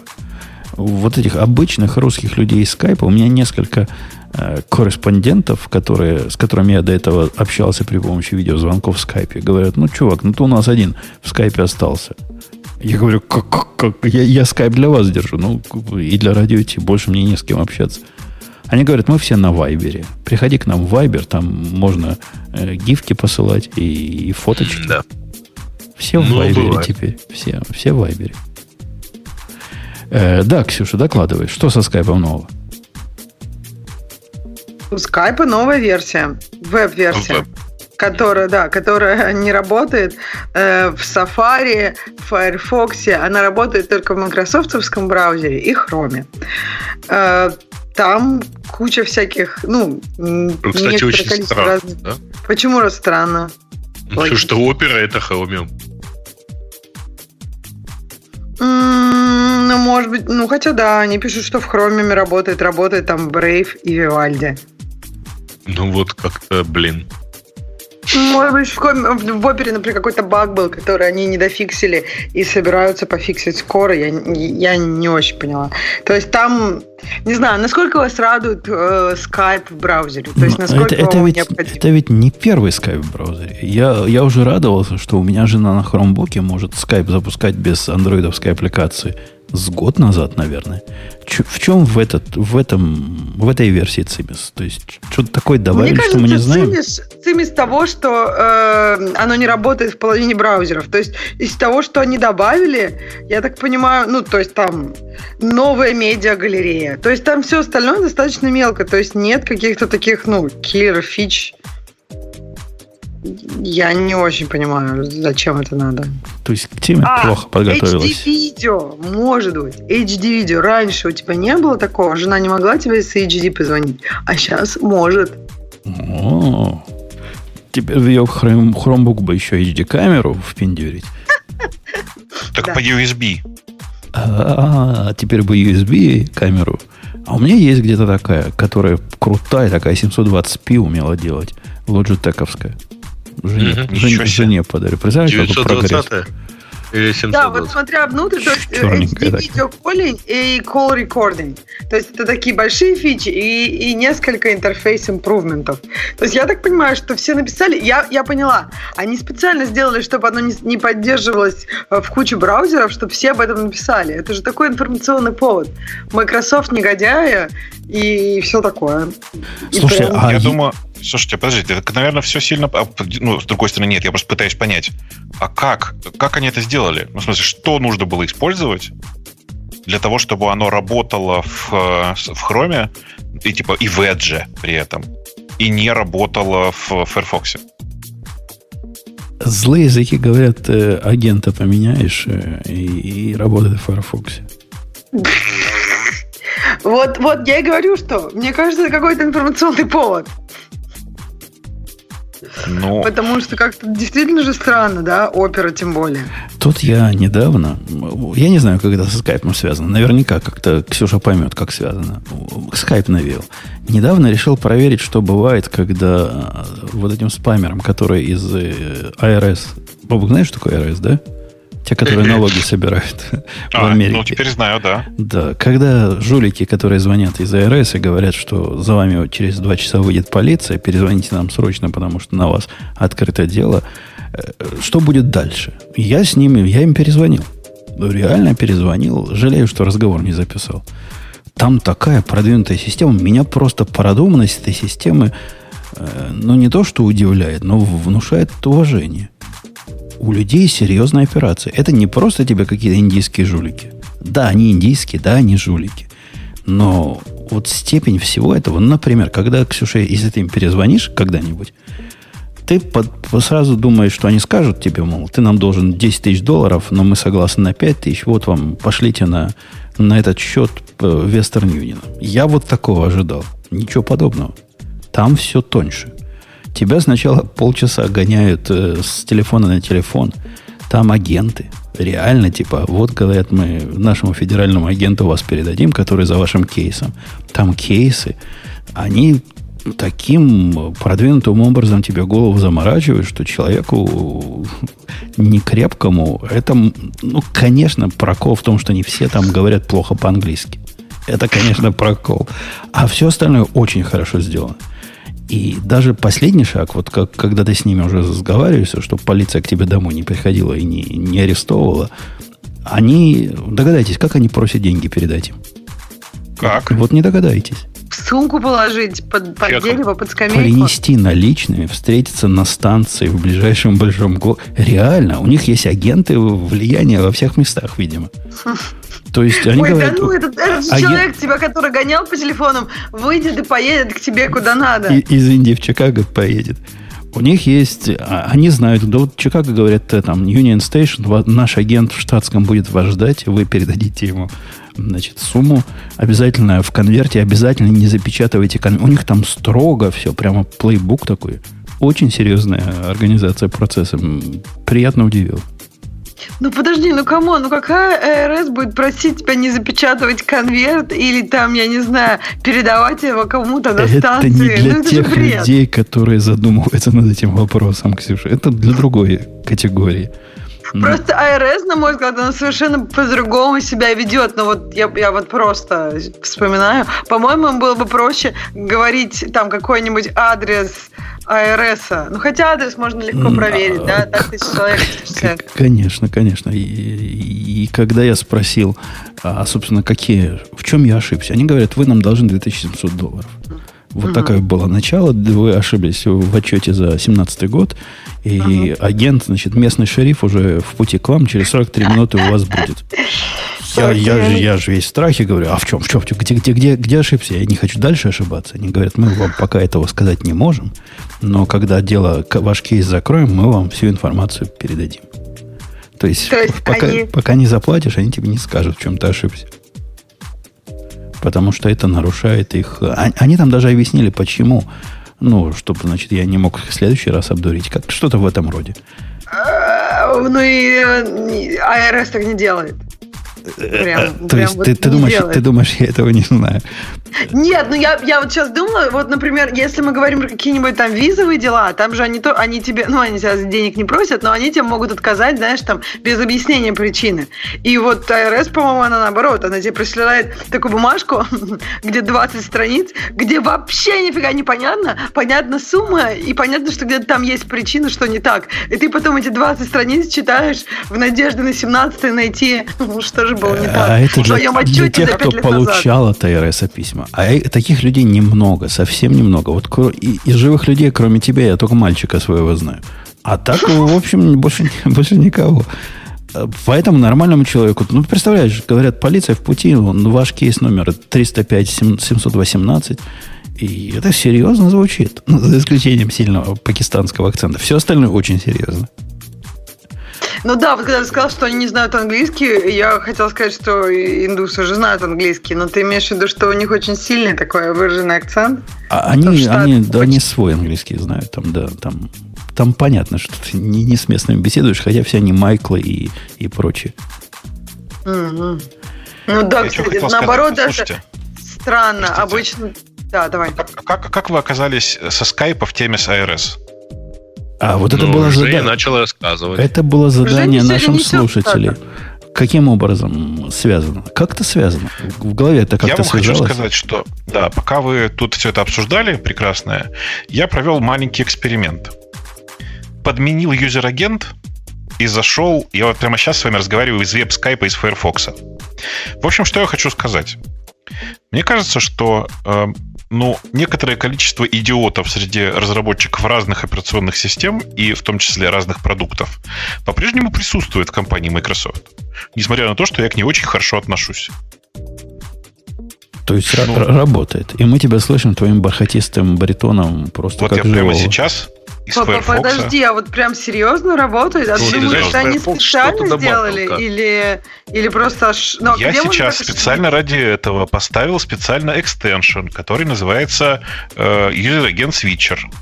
Сейчас я вам покажу, прям вот если здесь получится. Подожди, а может у тебя HD-видео как раз не будет работать или call recording? как Какая разница-то? Новые две фичи? Так нет, Ты они по- же говорят, вот новые две фичи, а они у тебя не работают. И они как бы не хотели просто выпускать, поэтому... Ну, все равно странно. Я думаю, что это все равно какой-то булшит, не очень понятный мне. Ну, потому что, ну, оно же работает, понимаешь? Оно просто Ну работает. подожди, ну работает, ты же не проверял все фичи, может тебя закрэшит тебе после 50 минут разговора, а может после 13. То есть Да. я имею в виду, что может какие-то вещи, которые... Я, во-первых, сомневаюсь, Э, во-вторых, э, call recording работает прямо сейчас, который заявлен в качестве важной фичи. А в-третьих, ну, вообще-то по уму, если вы не уверены в том, что это все работает, но отключите вы в Firefox, например, просто типа пишите, что для HD-видео нужен Chrome, а все остальное, ну, пользуйтесь. Прямо сейчас все работает. Ну, а, просто все. А разве современные вот эти гайды для юзабилити не говорят, что если вы плохо работаете под чем-то, то лучше там не работайте вообще? Ну, справедливости ради, я пользовался скайпом для веба. Он везде работает одинаково плохо. Обязательно, обязательно надо Бобуку обгадить Microsoft. Хотя тебе можно, ты же там главный в Microsoft. Да, да, да. Короче, я сейчас вернусь обратно в нормальный скайп. Ну, в смысле, насколько его можно называть нормальным, я не знаю. Но вы поняли. Ну вот, короче, давайте, я не знаю, куда-то в Dropbox, что ли, сейчас положу картинку. Ну вот я послал ее в этот в наш маленький чат, чтобы вы посмотрели. Это Firefox. Э, Ксюша, ты ведь понимаешь, с каким ты человеком сейчас сидишь на одном гектаре, да? Ты, ты знаешь, что, во-первых, Бобок император, а во-вторых, он ведущий эхо Москвы. Это, а, это прямо... сказать, он амбассадор? Да, амбассадор? Какой он амбассадор? Он там устраивает на эхе Москвы радио IT Light со всей, со всей силы. И... Но подожди, там же все как обычно. Я сейчас первые два-три выпуска пройдут нормально, а начиная с четвертого я начну говорить, а все, все это и многое другое вы можете услышать в одном из самых популярных русскоязычных подкастов «Радио Ти». Приходите по, по, обязательно по ссылочке, я вас обязательно там жду. Э, даже не Понимаешь, в этом да? суть. Я, я себе представляю, да. как через пару выпусков ты им закрутишь гиковские выпуски. Я думал об этом. Да, это приятно, это приятно. Что, пора начинать слушать «Эхо Москвы»? Вот это было бы... Не, он там нормально выступил. Какой-то странный формат у вас. Я специально послушал. Э, ну, такой, Времени мало очень. Да, формат попсовый этим самыми вершками по корешкам проходит быстренько. Ну да, времени мало. Это вам не радио но, но, но ты оценил, да, что у нас звук лучше? чем, чем, да, да. Хотя я вот подумал, они умеют. Вот ты, ты там будешь на эхе, Бобук, ты им передай. Они ведь умеют делать нормальный звук. Там передачи с, Пита, э, с Питера, Санкт-Петербурга, которые идут, они с нормальным качеством приходят. Там же тоже наверняка по скайпу разговаривают. Пусть Ты везде знаешь, так прикол, делают. Ты знаешь, там прикол в том, что у них э, в радиопередачах, которые в эфир идут, там звук компрессированный, а то, что кладется в YouTube и подкаст, там звук не компрессированный. Э, вот про, про звук, который в подкаст кладется, это, это вообще какой-то позор. Ну, нельзя 32 BPS делать ну, в 18 году, в 19 году. Ну, нельзя так делать. Ну, никак. Не, ну, не делают так. Ну, плохо совсем получается. Ты там передай, пусть даже здесь четырех подымут. А, кстати, хотите еще смешнее? Я вообще никакого разрешения не ставил. Ну, расширения. Э, у меня в Safari включено меню разработка, и я там выставил пользовательский агент. Вот. Единственное, что я теперь не знаю, где мне в настройках Windows включить доступ Microsoft Edge к, к микрофону. Но, в общем, все остальное вот выглядит совершенно аутентично, я бы сказал. Skype работает, но звук не проходит, потому что у микрофона подключить. А так нормально, конечно. Не, нет, я думаю, что где-то тут его можно, э, включить. Но просто как-то сейчас вот не очень хочется экспериментировать. Эй, ну, короче, Бобок, я люблю экспериментировать, но, справедлив... но все-таки я сейчас вернусь обратно в Skype, поэтому дайте мне две минутки, поговорите пока о чем-нибудь приятном. А поговори о чем-нибудь со мной. Эм, это из фирмы, которую мы с Бобуком знаем. Э, Грей, ты да. тут давно хотел, давно хотел выбрать тему. Я чувствую просто какую-нибудь такую совершенно идиотскую тему, какую-нибудь выбрать. Это, ну, твой шанс. В очередной раз... Э, слушайте, ну давайте уже пошли по паролям, пошли по, по, по без паролям. А, а именно достаточно хорошая штука это веб-стандарт для э, password-free logins. Э, Он не обязательно password-free, но да, идея там такая. Ну, что... типа идея, что это без, без паролей, но с э, да, типа веб-стандарт для Э, я так понимаю, что FIDO Alliance это ж э, ребята, которые занимаются э, вот этими всеми второй, ну, 2FA устройствами. Вот. И, в общем, это будет, вот, видимо, один из основных способов, э, ну, то есть всякая биометрика и вот эти вот security ключи, и это будет и это предполагается использование погоди, аутентификации. А, а, а кто-нибудь вменяемо, что такое WebAuthn стандарт, может объяснить вот для да, технической это, аудитории? Ну, собственно, я как бы начал.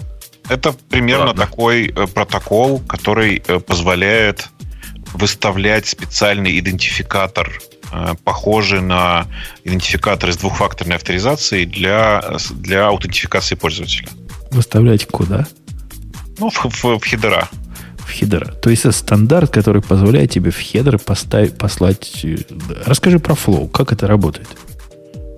Слушай, ну ты сейчас просто как это валишь, валишь. Как можно так валить-то? Я, я эту тему у тебя нашел. У тебя нашел. Я так глубоко внутрь него не смотрел, честно скажу. А, я потыкался в разные его демы, посмотрел, как оно работает, и понял, что, ну, типа, это, по сути, такое, такая попытка сделать... Какой бы пример-то привести? Наверное, примерная попытка сделать а, аутентификацию через а, ключи, Ключи не в смысле, а которые через приватные публичные ключи, через публичный ключ.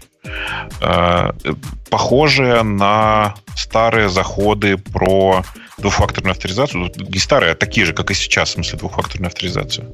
Ну и все. Дальше, типа, ты, ты имеешь в виду, какие, как это сейчас работает в деталях? Ну вот они говорят, эта штука уже, значит, адаптирована Dropbox, Facebook, GitHub, Salesforce, Stripe, Twitter. Mm-hmm. В каком месте? Ну, я еще раз, я все этой интеграции внутри нее не видел. Не, не, подождите, я так понимаю, что речь идет о вот эти все Dropbox, Facebook и так далее, они действительно поддерживают а, вот эту штуку под названием Universal Second Factor. А, что это такое? Это набор спецификаций, которые описывают э, ну вот, там, механизм этой работы на хардварных ключах ну, к примеру, если у вас есть там тот же самый, как у Гугла это назывался, э, Титан, да, ключ, или как что-то похожее по названию, или если даже есть э, такая штука, как э, криптовалютный леджер, а, вот Ledger Nano S, например, и прочие, и прочие, они внутри, одна из их функций это поддержка вот этого стандарта двухфакторной аутентификации, то есть и реально вот... Я не понимаю, почему здесь вообще двухфакторный э, э, АУФ, когда это... речь идет о passwordless логинах. Это авторизация через э, ключ. Да. Представь себе, что у тебя есть двухфакторная авторизация, которая не спрашивает пароль. Ага. Представил?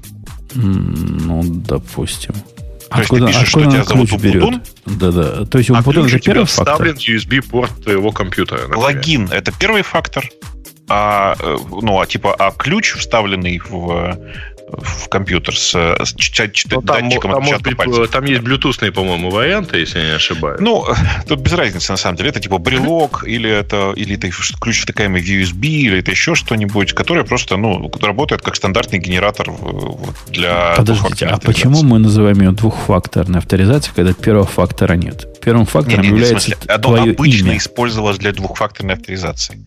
Раньше оно использовалось исключительно для двухфакторной ну, авторизации. Вот Facebook я точно делал для Facebook и GitHub, они ее использовали как двухфакторную авторизацию. Сильно там я не знаю, года два как. Я не давай, знаю. Давай уберем слово двухфакторная авторизация. Знаешь, вот эти Юбико ключи, которые... Ну, окей. Okay. Ага.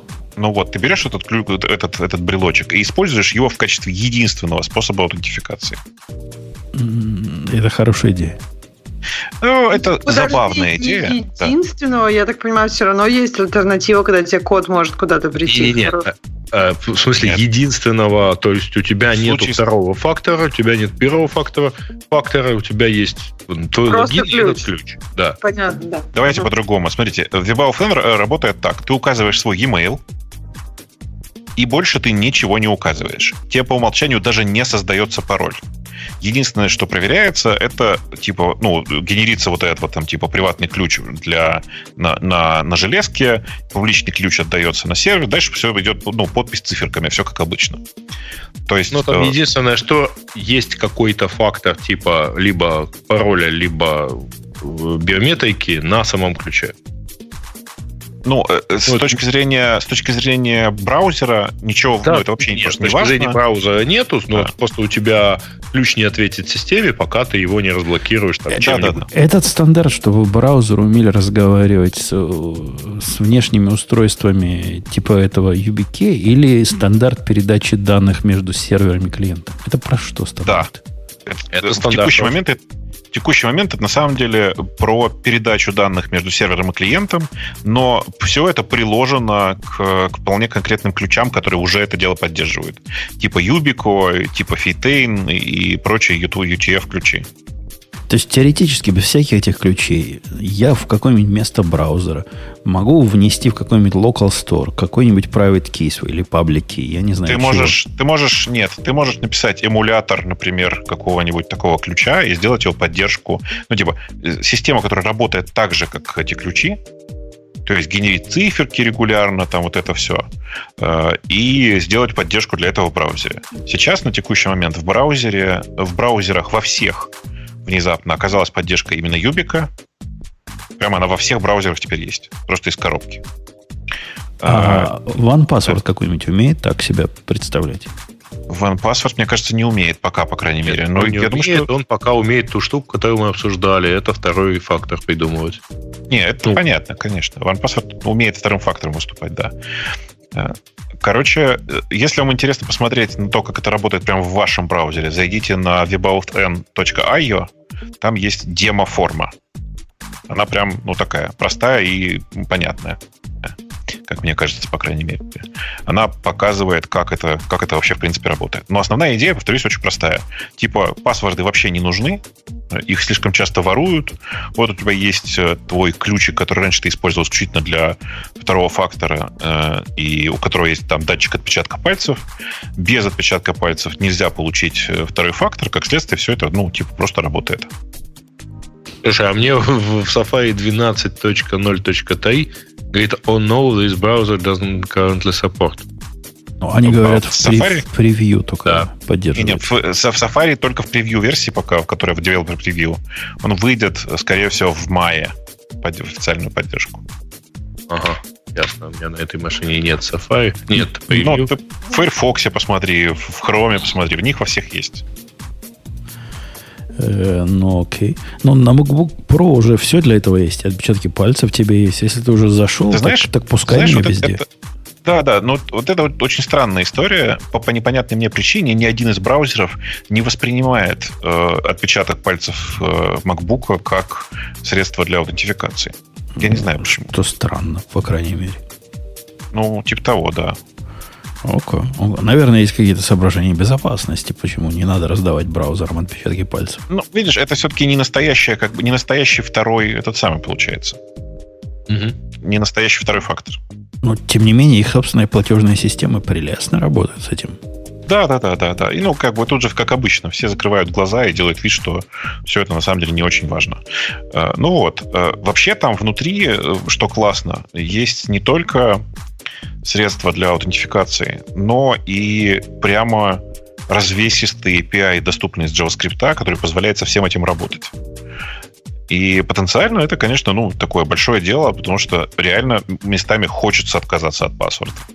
Типа, я бы с удовольствием отказался от системы с паролями, если бы у меня был э, первое, этот ключик, который работает везде, желательно, то есть по Bluetooth, как следствие, или вообще вот встроенный в железку. Но видите, с встроенным в железку есть другая проблема основная идея, основной весь кайф э, вот этой системы в том, что невозможно извлечь приватный ключ из э, этих из маленьких брелков, как вы понимаете.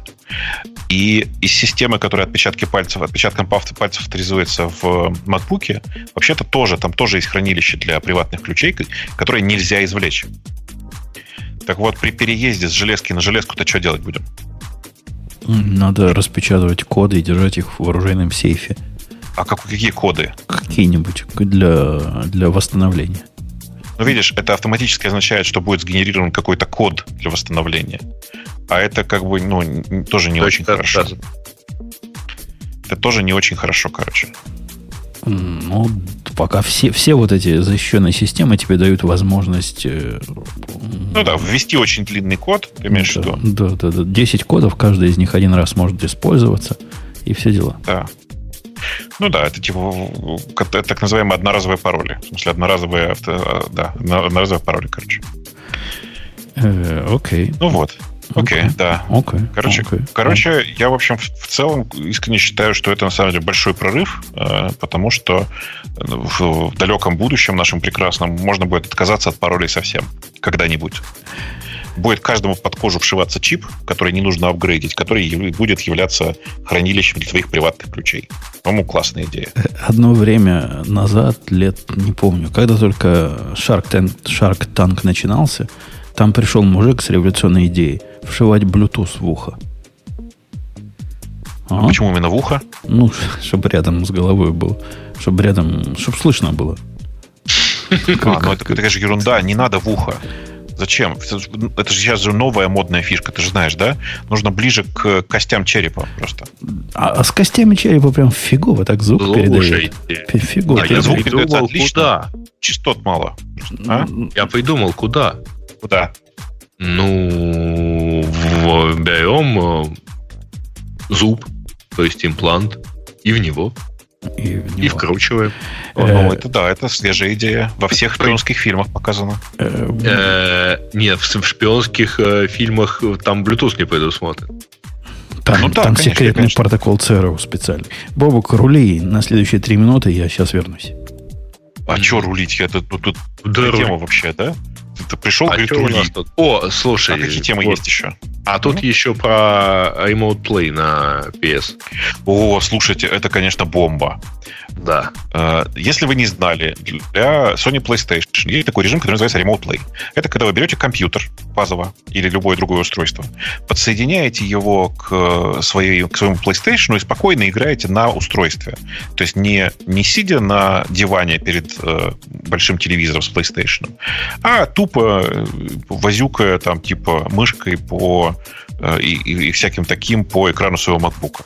В реальности оно э, довольно странно реализовано, в том смысле, что э, какой бы пример-то привести? Ну, например, э, если ты хочешь пользоваться э, Play для э, MacBook или там Windows машины, э, ты должен воткнуть в эту машину э, контроллер DualShock, ну, в смысле, контроллер от PlayStation. В случае с мобильным втыкать ничего не нужно. Все и так, в общем, норм. Особенно это, ну, это отлично работало на Android. Эта фича появилась для десктопов 4 года назад, для Android 3 года назад. И все ждали, ждали, когда же Apple э, разрешит выпустить ее для iOS. А в чем подвох? Подвох тут в том, что вообще-то Apple прямо прямым текстом запрещает такие штуки, которые позволяют как бы иметь альтернативный стор, э, в котором устанавливать альтернативно игры. Ну, то есть, короче, э, они просто опасались, что люди начнут играть в игры для PlayStation вместо того, чтобы спокойно играть в игры для iOS. Но, по сути, наконец-то это произошло. Вот свежий, свежий апдейт э, для прошивки PlayStation вышел, и одновременно вместе с этим вышло приложение PS4 Remote Play для iOS. Оно, ну, как бы ну, не очень хорошее, но оно, правда, классное тем, что тебе не обязательно носить с собой контроллер. Э, если у тебя есть быстрый интернет, то ты прям как нечего делать, соединяешься с, э, со своим, э, со своей PlayStation и спокойно играешь в полноценные, полноформатные игры. Тут есть небольшой подвох. Нормально, почему я сказал про Wi-Fi? Потому что вообще-то оно, если честно, прямо сейчас пытается ходить напрямую. То есть пытается ходить напрямую к твоему устройству. То есть, вообще-то, если ты хочешь это делать снаружи, то нужно каким-то образом э, пробросить, пробросить на телефон, да, э, эти порты. Я, если честно, попробовал, ну, как бы мне сильно проще было, потому что у меня внутри есть э, давно уже поднятый VPN, и как бы это было несложно. И в результате получилось играть даже по 3G, хотя это, конечно, извращение. Слушай, подожди, а логика в чем? У тебя э, оно лежит а, у тебя система, ну, то есть... Э, система работает у тебя Я дома, понял. она продолжает работать. Ага. Она не включает монитор, в смысле, она не включает телевизор, тебе ничего, а ты спокойно себе играешь. Э, плойка где-то шумит, а у тебя и так все норм. А угу. подобное ведь Я было... думал, что это как замена собственно контроллера, а оно, по идее, ты пол... у тебя полный экран. У тебя полный экран и контроллер нарисованный угу. на экране тоже. Подоб... Там, подобное типа... ведь было в... для компьютеров. У меня оно не особо пошло, да. я сдался это дело настроить, как-то у меня не заработало. У меня, у меня заработало прям сразу, вообще без всяких проблем. Прям вообще. Теперь то же самое, только с телефончиками. Я начало беседы Да. не слышал, но подозреваю, что ты про Да, Sony да, да. говоришь. Конечно, конечно. А зачем вот это вот?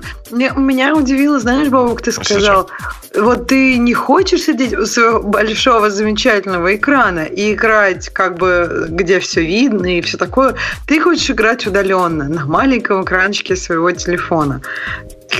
Зачем? В А у электричке, тебя никогда не было например. такого Например, там желания? спит ребенок. Ну, нет, нет, с- ребенок, слава богу, спит в другой комнате, э, но я не про это. А у тебя никогда не было желания продолжить играть уже в кроватке там или не отрываясь сходить в туалет, простите, вот это вот все? Ну, или это... Подожди, то есть это реально для туалета, да? Ну, Ну, потому честно что в сказать, кроватке, мне честно кажется, сказать, странно. я думаю, что да. Там кресло Нет. удобное. Не, нифига, я в кровати, как бы, я вот, собственно говоря, проверил в, в туалете и в кровати, и там, и там прекрасно работает. Э, Ну, то есть в Assassin's Creed играть можно. Это как бы... Меня больше интересовала эта часть, где ты про 3G говоришь. Вот едешь на поезде на работку, например, Ну да. и играешь. Или пассажиром О. в автомобиле играешь. Это было бы круто, действительно. Мне кажется, что там, ну, смотря как, конечно, там все это стримится, но мне кажется, что тебе нужно хорошее коннективити, не в поезде, в машине. Понятно, что там, например, на работе. Ну, то есть, как бы в поезде, в машине, я не уверен, что у тебя будет такое покрытие. Слушай, Зависит. давай, давай, давайте я так скажу. На работе в туалете точно хорошо работает. Да, вот это, это и у дома, и на работе, в туалетах вообще отлично работает обычно. Нам И, на на мой взгляд, кроме всего прочего, это прямо конкретный удар по э, Nintendo Switch, для которой игр, в общем, мало, они страшно дорогие и все такое. А тут у тебя есть, ну, пусть хотя бы без физических контроллеров, но все равно возможность запустить это все на каком-нибудь твоем удобном ios устройстве с большим экраном э, и спокойно все это играть прямо в туалете. В большие классные игры. А у нас на работе в офисе э, стоит... Молодые уже не знают. Ксюша, например, не знает, что такое EDSL. Но старики-то помнят. Так вот, там стоит EDSL. Когда мы этот офис снимали сто лет Ну, назад, хоть не ASDN, да. Мгм. да, то там такое было, и прямо как бы часть контракта, ради бога, по-моему, там могучие 256 килобит в секунду на весь офис. В общем, все как положено. Все как было в суровые 90 Так вот, теперь к нам пришел AT&T и говорит, чуваки, не хотите на Fiber переключиться? А мы такие, а не, а нам и так хорошо. Они говорят, а мы вам денег дадим. Они готовы нам доплачивать деньги, лишь бы мы переключились с- Ты понимаешь, что это из, э, из того анекдота, когда мужику на пейджах приходит сообщение, э, слышь, говорит, мудак, купи себе, давай мы тебе телефон подаем, мы закрыться не можем. Вот, вот, вот в эту сторону примерно. Так что будет у нас теперь файбер на работе в результате. Да. Не, ну слушай, а э, ADSL, особенно с учетом его, его жуткой асинхронности, это, конечно, очень жестоко сейчас. Да нам, кроме как э, терминальчик открыть, что там еще надо делать? Мы что там? Браузерим? Не, ну подожди, у тебя там latency, не? Да не, ничего такого, чтобы ну, как-то мешало практической работе. Ну не знаю, я, я помню эти хождения по Норма- даже в нормально работает там. Нормально. С этим можно жить, если, если браузер не запускать. А нам браузер 10 не надо на назад, работе конечно, все запускать. так и жили. Ну, если 15 лет назад так жили. Да, вот, уже жить 10 нормально. хотелось больше. Э, Окей. И темы или темы слушателей? Как у нас? Как подожди, нет? куда Уже ж темы вполне должны быть. Темы, да-да, Чё темы. Что, Тема. по имени вполне попадаем. Да ладно, ладно, я, я ж не вижу, у меня в запись идет какая-то, а в какой момент началась, никто не знает. Вообще, мне кажется, уже время для тем слушателей. Или я что-то не так на часы смотрю. Ну, Но нет, можно Ой, и такую слушайте, тему. какая замечательная тема про Windows калькулятор.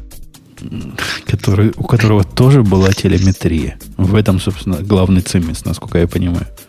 Э, Да не, у него просто. Да ладно, там была телеметрия. Его в open source выложили. калькуляторе. В калькуляторе была телеметрия. Теперь посмотрели на open source. Да, действительно, выложили в open source. Я пытаюсь ее найти. Грей, выбери, если ты нашел. Выбрал. Ужас, в калькуляторе. И тогда, в те бородатые годы, уже была телеметрия. То есть они хотели знать, но они, наверное, могут сказать, что они хотели знать, какие кнопочки там, типа, люди используют, и, типа, какие-то убрать, Нет, на какие-то самом добавить. деле все нажатия кнопок передавали сразу в ARS. Ага. Но вообще в калькуляторе можно придумать телеметрию. Вот мы что живем в борзом новом мире. Представляете, коллеги, мы сделаем такой калькулятор, который будет только фронтендом. А все, что надо посчитать, ну, сервер же считать должен. Вы знаете мой, мой подход. Мы знаем такой калькулятор, он называется Google. 42 плюс 42, он тебе опаньки, 40, 84 э, сразу скажет, потому что сервер такой посчитать умеет на калькуляторе, ну, Ксюшины коллеги. Ты думаешь, смогут 42 на 2 умножить? Сомневаюсь. Ксюша, это был наезд на ваших коллег. Ну, что я тебе могу сказать? Не какой-то не очень удачный, по-моему. Да, да, не, да, не, ладно. Не, и, не дергает. И, и одновременно в, у, меня, у меня есть чатик такой, в котором одновременно тетка моя и китаец, и я. Такой на троих. Приватный чатик. Э, представляете, ужас, когда я им объяснял, э, там такая функция есть, которая, собственно, ну, логарифм значения, вот, вот дословно говорю, представьте функция min 1 Потом, это первый параметр. Второй параметр, логарифм значения э, десятичный, деленный на 5. Представили график этой функции? Ну. Ну, трудно не представить. Я в течение двух часов, двух часов объяснял им, почему оно так работает, почему насыщение наступает здесь, и почему дальше 100%, ну, дальше одного не будет. Потому что мин стоит. Э, там логарифм, это как бы волшебное слово. Мин – волшебное слово – Почему все это вместе работает волшебное слово, никто ничего не понял. Я не смог им объяснить, но показал в конце концов в Вольфраме, как оно выглядит на разных интервалах. И они типа успокоились. А так вот аналитически абсолютно невозможно, Ксюша, вашим объяснить, что за логарифмы такие, и почему они так криво растут. Ну, ты считаешь, что в школе... Ну, мне кажется, что это не такой не особо интуитивный для просто человеческого мозга материал. То есть, либо ты его знаешь, и ты его изучал, и для тебя это что-то знакомое, либо... Ну, то есть, я имею в виду, что не рождаются сознанием логарифма. Не, программисту, когда говоришь логарифмическая зависимость, у него сразу в голове какой-то график вырастает, и это явно не прямая. Потому что он это учил. Это программисту, который вот ничего не учил, как твой китаец, что он там учил? У него ничего там не вырастает физику учил этих самых каких-то субатомных ну, частиц. Да. Неужели там нет логарифмов? У него там должны быть логарифмы по полному. Не знаю. Значит, плохо учил. Ну, может быть. И, а тетка тоже чему-то училась. Не, с, с логарифмами прям проблема, проблема. С процентами проблема, проблема. Я уж про логарифмы замокнулся. С процентами?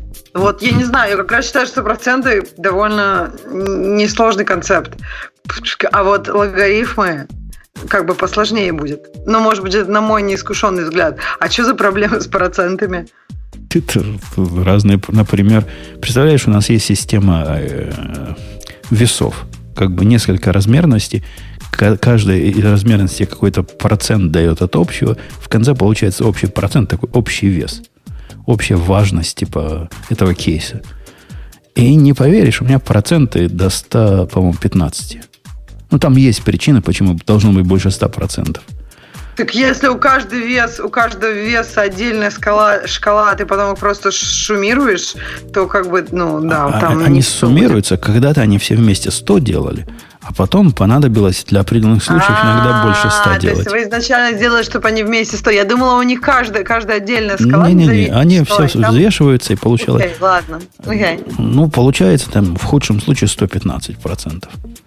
А как ну, объяснить, что бывает больше, больше 100% человека, который точно знает, что больше 100% не бывает? Это вообще просто задача задач. Как говорит, как, как 100, 102, как не бывает такого. 100% самое больше. Нет, ну как бы на самом деле это как бы уже, наверное, не стоит называть процентами, а можно каким-то весом назвать. Там, потому что, ну согласись, немножко конфьюзинг или баллами там какими-то. Ты же потом все равно не используешь это как сто процентов, ты просто, наверное, сравниваешь это с другими какими-то да такими нет, же да, весами. Да нет, получается, это как бы такой threshold, который, если больше 75%, Господи, то ну это важно. ты тогда за все, и чтобы снова было 100 максимум. Да не надо дальше скелеть. Просто если больше 100, не надо показывать. Больше 100 будет 105, всегда 100. 105 всегда 100, потому что неважно. По большому счету. Как, как-то так. Но, ну, так что с процентами тоже бывает проблема. Зря ты думаешь, что все так просто. Ну, просто, да, с процентами бывает проблема, когда люди думают, что это что-то более магическое, чем оно на самом деле. Ну, просто проценты это концепт скорее такая абстракция. Ну, она, конечно, математическая, но она принципе, там, там ничего нет в ней, это просто типа конвенция. А логарифм это все-таки какая-то уже математическая концепция. В общем, мне кажется, что странно у тебя с этими 105 или 115 процентами. Надо просто никому не показывать, чтобы никто не знал, что там так много. Ну, так и делаем. Потому что все остальные тоже удивляются. Как, как так? Как больше 100 процентов? Что это такое? Что, что за кейс такой хороший получился? Не спрашивают, а вы из России? Нет, у нас, у нас 113 в России, нет, по-моему. Хотя это не только у нас, тут же тоже были выборы. 146 когда, там было 140, на Тоже посчитали сумму, тоже получилось 100, 100, больше 100 голоса посчитали. Да, бывает. Голосование так всегда кто не меньше никогда не получается, всегда больше. Да. Э, а кто про калькулятор-то выбрал? Тему-то. Это Грей, Греевская ну, или Бобовковская? Ну, я выбрал. Не, не моя. А, типа прикольно. Не? А, я, я вот хотел тебе Ты Бобок не хотел никогда собрать себе калькулятор? Э, да нет особо, собственно, собственно нет. Хотя разработка калькулятора, э, который умеет в общем виде что угодно считать, это любопытная задачка для жуниорских программистов. Ну, он все-таки не что угодно может считать, он такой, ну, он не, не очень advanced. Он нормальный просто. Но, но по факту, конечно, это же, ну смотри, это же шаг. Э, лучше бы они, конечно, выложили пассианс, а пассиан все еще копирайт? А это, вот, это, вот это наше все?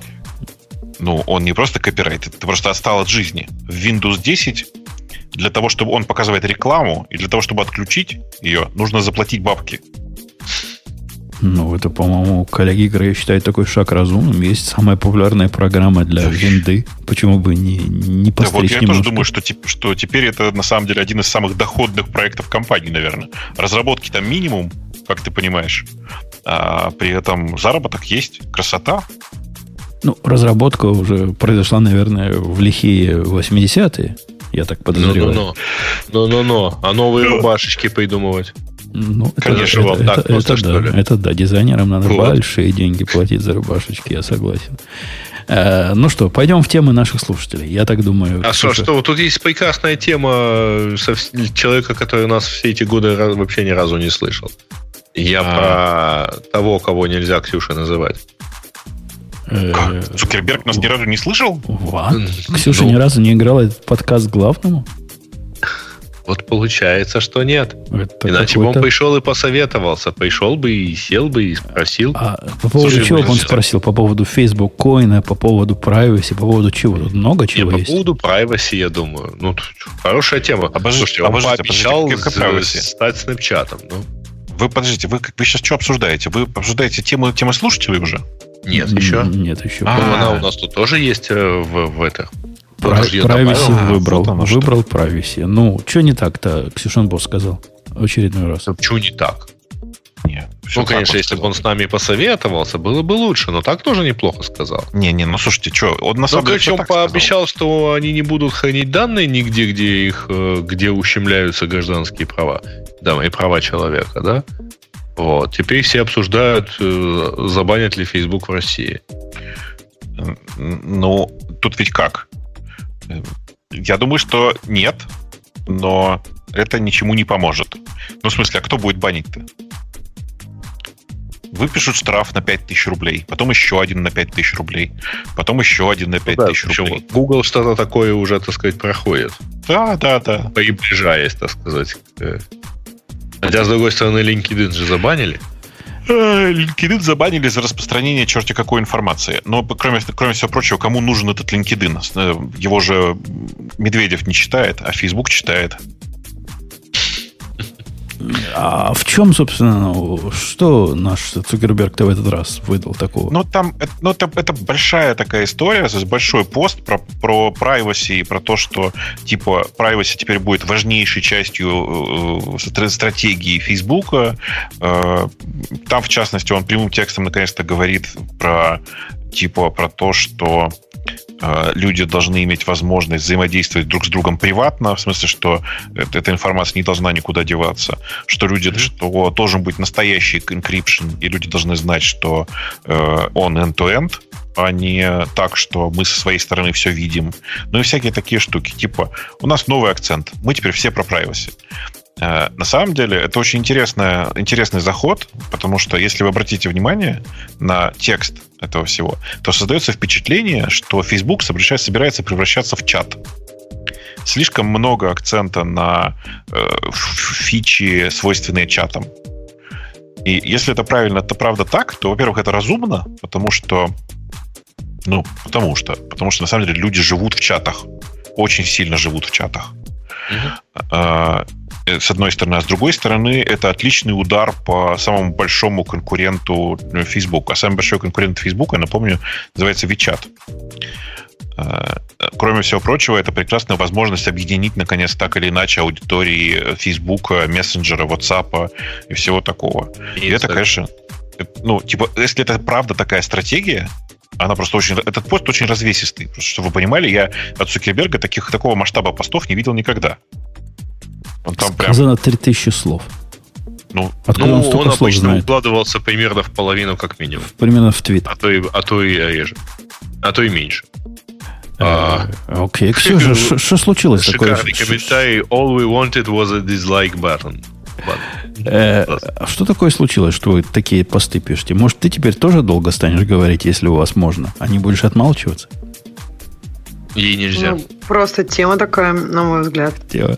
А как, вот, как вам пересекающаяся с этим тема о том, что Твиттер, Твиттер э, э, в экспериментальном режиме добавляет возможности банить комментарии, те, которые не нравятся автору, кого комментируют?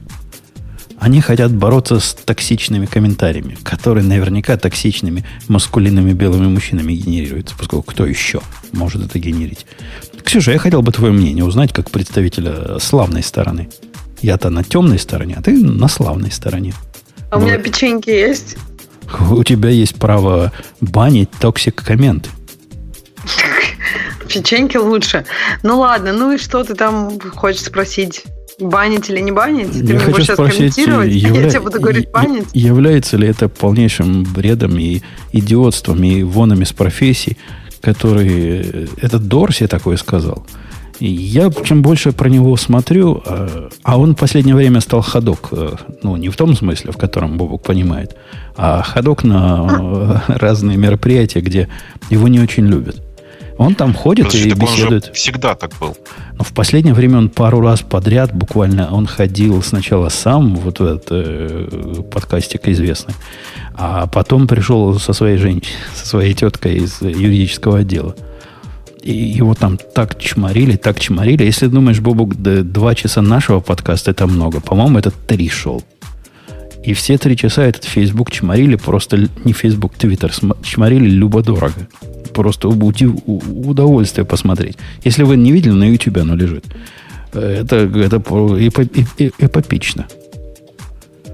А вот и, а теперь к этому ко всему toxic комментами. Они вообще, что-то у них крыша поехала. Как-то они в борьбе за прекрасное будущее совсем э, рамсы Не, по-моему, там на Твиттере же какая-то жесть. Там же постоянно кого-то харасят, потом приходят, и кто харасит, кого-то там это убивать и все такое. Там какие-то прям жесткие вещи творятся. Мне кажется, жестче, чем на других платформах. Ну, вот я думаю, что тебе, наверное, было бы все равно. Ну, хотя нет. Если бы, допустим, кто-то начал угрожать бы твоей семье из подкаста, сказал бы, вот ты неправильно про Spring сказал, ты выбрал Go, а я выбираю Java, и поэтому, ну и там дальше нехорошие слова. Пристрелю сукиного сына или даже сукину дочь. Кстати, да, у тебя есть. То есть ты считаешь, что Твиттер просто должен э, э, раздавать всем ружья, вместо того, чтобы сделать возможность банить комменты. Не-не, у Твиттера бане комментов, они ведь не этим подают. Э, я внимательно слушал, что Дорси говорит, и у него есть очень идеалистический... Он, похоже, хороший чувак. Вот прямо хороший чувак. Он хорошего хочет. Однако он хорошего очень в особом смысле хочет. Он хочет, чтобы комьюнити, которое в Твиттере складывается, было неконфликтным. Чтобы люди собирались побеседовать приятно провести время. И чтобы, если тебя, ты пришел, тебя никто там ни в коем случае никак не обидел, поскольку если тебя обидят, вдруг ты из платформы уйдешь и перестанешь быть их заказчиком. Которому, видимо, они могут теоретически рекламу крутить. То есть со стороны выглядит все очень миленько и пушисто. Я только вот хочу сказать, ты сказал, приятно провести время. Ну, не обязательно, можно как бы и не очень приятно, можно там подискутировать, можно выйти из зоны комфорта, но, по-моему, все платформы хотят, чтобы люди откровенно там на, на этих платформах известных не поливали друг друга жестко, потому что, ну, это неэффективно ни для какой беседы. То есть зачем вообще? То есть что это дает? Главную феминистку, Ксюша, из, из, это не, не то, что они там каких-то консерваторов мочат. Главную феминистку, ты знаешь, заблокировали в Твиттере. Знаешь за что? За то, что она сказала, мужчина это мужчина, а женщина это женщина. Это, это, это фраза, вот дословно. После этого ее заблокировали в Твиттере навечно. Ты, Правильно. Вот, прям вот только что вот это назвал, и больше ничего? Ну, это был последний страйк. Там же три страйка дают. И это был последний. Вот, вот это был последний страйк. Может быть, у них это какая-то рекомендательная система, просто мужчину-то очень оскорбила, и они на нее донесли? Конечно, у них система от э, стукачества от пользователя идет. Но с той стороны живые люди рассматривают, э, собственно, суть претензий. Вот это была достаточная претензия. Так там такой же мускулинный сидел. Его расстроила фраза «мужчина – это мужчина». Он думает, что мужчина – это что-то большее. И, и все, и э, заблокировали. Это, это было в контексте их э, особого отношения к особым защищенным группам. LGBT, трансгендерной комьюнити. Это вот в этом э, контексте было. Так, подожди, ну если ты сказал, типа, белое это белое, черное это черное, то как бы Конечно, фиолетовое биолог... должно биолог... пойти на тебя войной? Биологически корректные высказывания может в идеологической среде быть причиной забанивания пожизненно. В этом, собственно, вся суть моего удивления. Сурово, сурово. Нет, я, я не знаю, я не знаю контекста, поэтому я ничего не могу сказать, но вот понятно, что ты, наверное, немножко утрируешь, но просто если кто-то скажет, что да, вот как я уже повторил с твитами, я не думаю, что это значит... Твиттер банит за неправильное использование пронаунов вот этих. Реально банит. Попробуй кого-нибудь назвать э, она, когда э, это, этот человек просит, чтобы его называли он. Ну вот попробуй.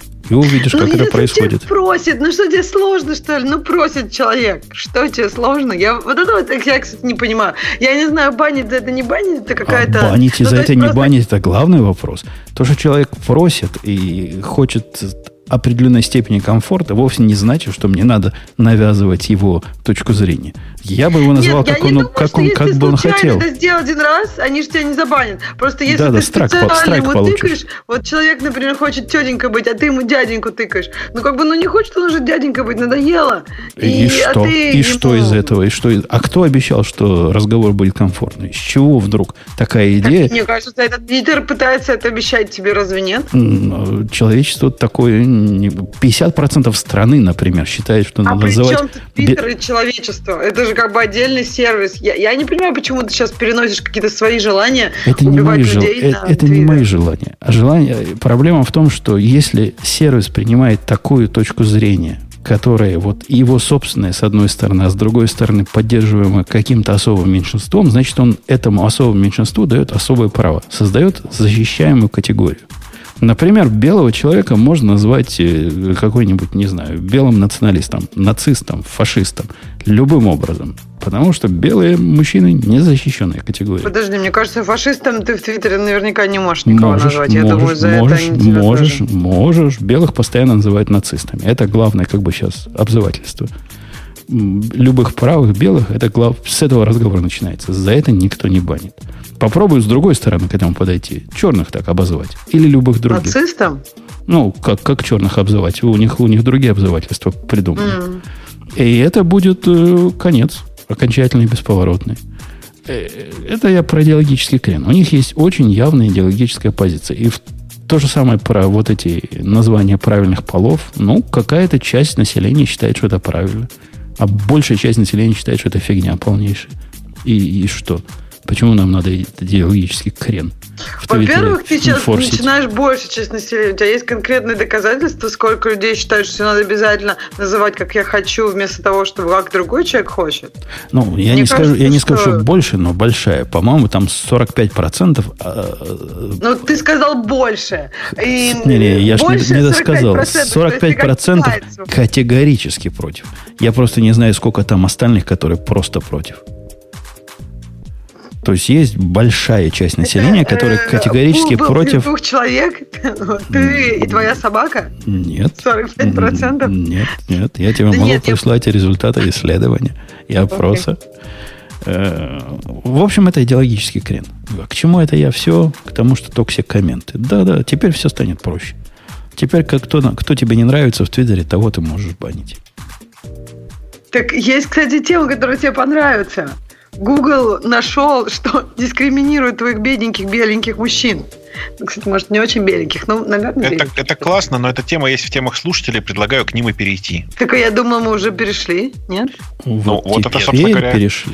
Вот теперь а, перешли. Это, собственно, самая большая, самая наголосованная тема наших слушателей. Да, кстати, людям очень понравилось. 24 человека болеют душой за беленьких мужчин. А какая, у него контроверсность? Это интересно мне знать. Э, думаю, что небольшая, кстати. Сейчас станем на него. Вот Если стать на него, то, сразу станет понятно. У нас большая часть аудитории мужики, и они, конечно, наголосовали. Единогласно, я думаю. Я тоже думаю, что там чистые плюсы, ни одного минуса. 1.29 всего контроверсии. И для тем, у которых 24 плюса, это прямо вообще ничто. То есть ну, практически все за. То есть кто-то, может быть, один там случайно не на, хотел на плюсик нажать, но нажал на минус. Я думаю, Бывает. что ты просто зашла и проголосовала против. Вот и все. Нет. Да я просто почитала тему, я понимаю, что там о другом. Просто заголовок да. желтый. Ну, подожди, нет, заголовок желтый, в смысле, у, у нашей, у, у нас на да, темах слушателей заголовок желтый, да. да. Да, в реальности произошло вот что. Это в реальности произошло самое, самое очевидное. Google затеял большое исследование на тему того, правда ли, что они не доплачивают женщинам. А, и результатом этого исследования стал тот факт, что э, некоторой группе, в некоторой группе Гугла на очень невысоком э, левеле, ну, типа на четвертом уровне, э, мужикам не доплачивали относительно женщин, а не наоборот. Из этого все раздули большую такую новость. Ага, посмотрите, мужикам не доплачивают в Гугле, стыд, позор вообще в реальности там произошло такое, что очень, реально очень небольшая группа э, людей э, в очень небольшом сегменте э, на level 4 software engineer, э, соответственно, типа попалась в такое странное, такой странный перекос в сторону женщин. Как это произошло, понятно.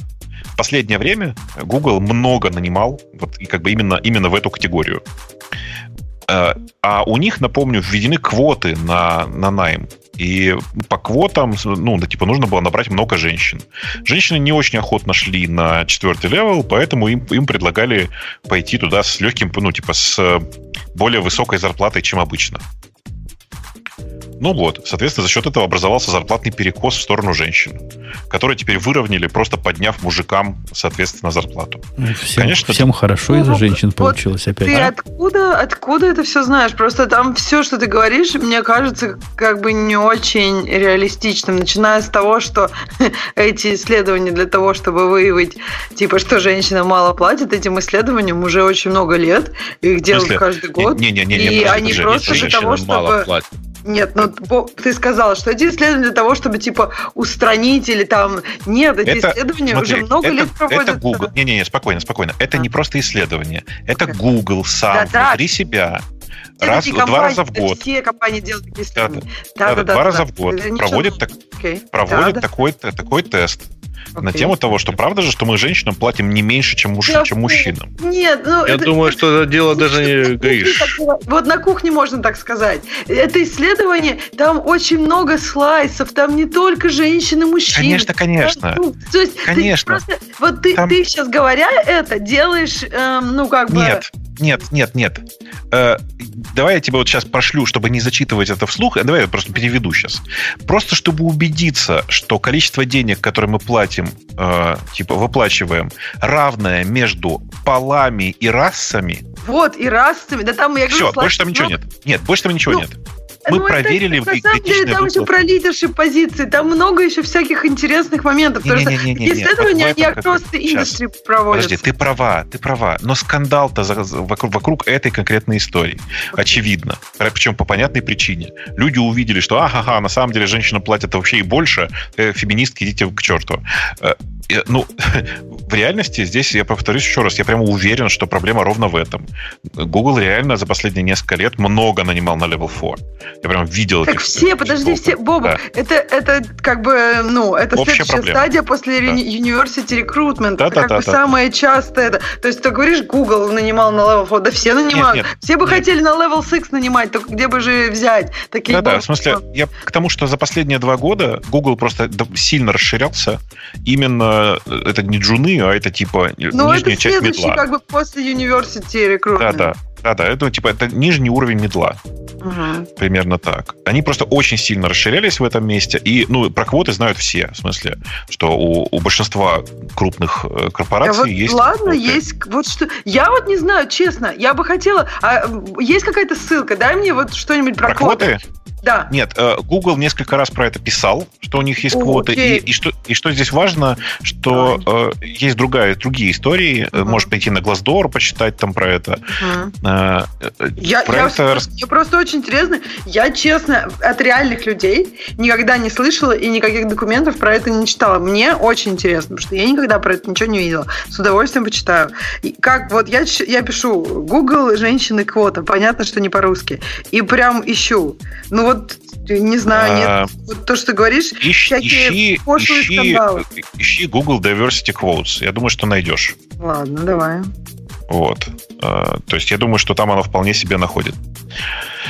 А, а как это выглядит? Типа они хотят нанять именно, допустим, там 10%? Не меньше, чем столько-то процентов, меньше, да. столько процентов от да, да, типа, да. У них, конечно, типа просто у HR есть KPI по увеличению диверсификации по э, типа по гендерам Нет, и расам. То, что как бы э, типа могут там, допустим, ну то, что у HR есть какие-то там голы, это может быть. Ну, Но то, что эти думаешь? голы, нет, то, что эти голы никто не может выполнить, потому что индустрия просто не соплает тебе то количество женщин, которые бы ты хотел. Это же как бы, понимаешь, иметь голы и хотеть что-то, это же не квота. То есть как как это как иметь квота? голы и хотеть что что. Ну то есть вот ты хочешь, смотри, я не знаю, ты хочешь Если корпорация, приходишь ну, магаз, ну нет там булок, ну не съел булочку. То есть как бы выполнил... Ты права, ты права. А дальше происходит, а дальше происходит вот что э, ты, ты хочешь булочку, но тебе говорят, слушай, ну, короче, булочек нет, угу. ну вот возьми батон. То есть, а как бы...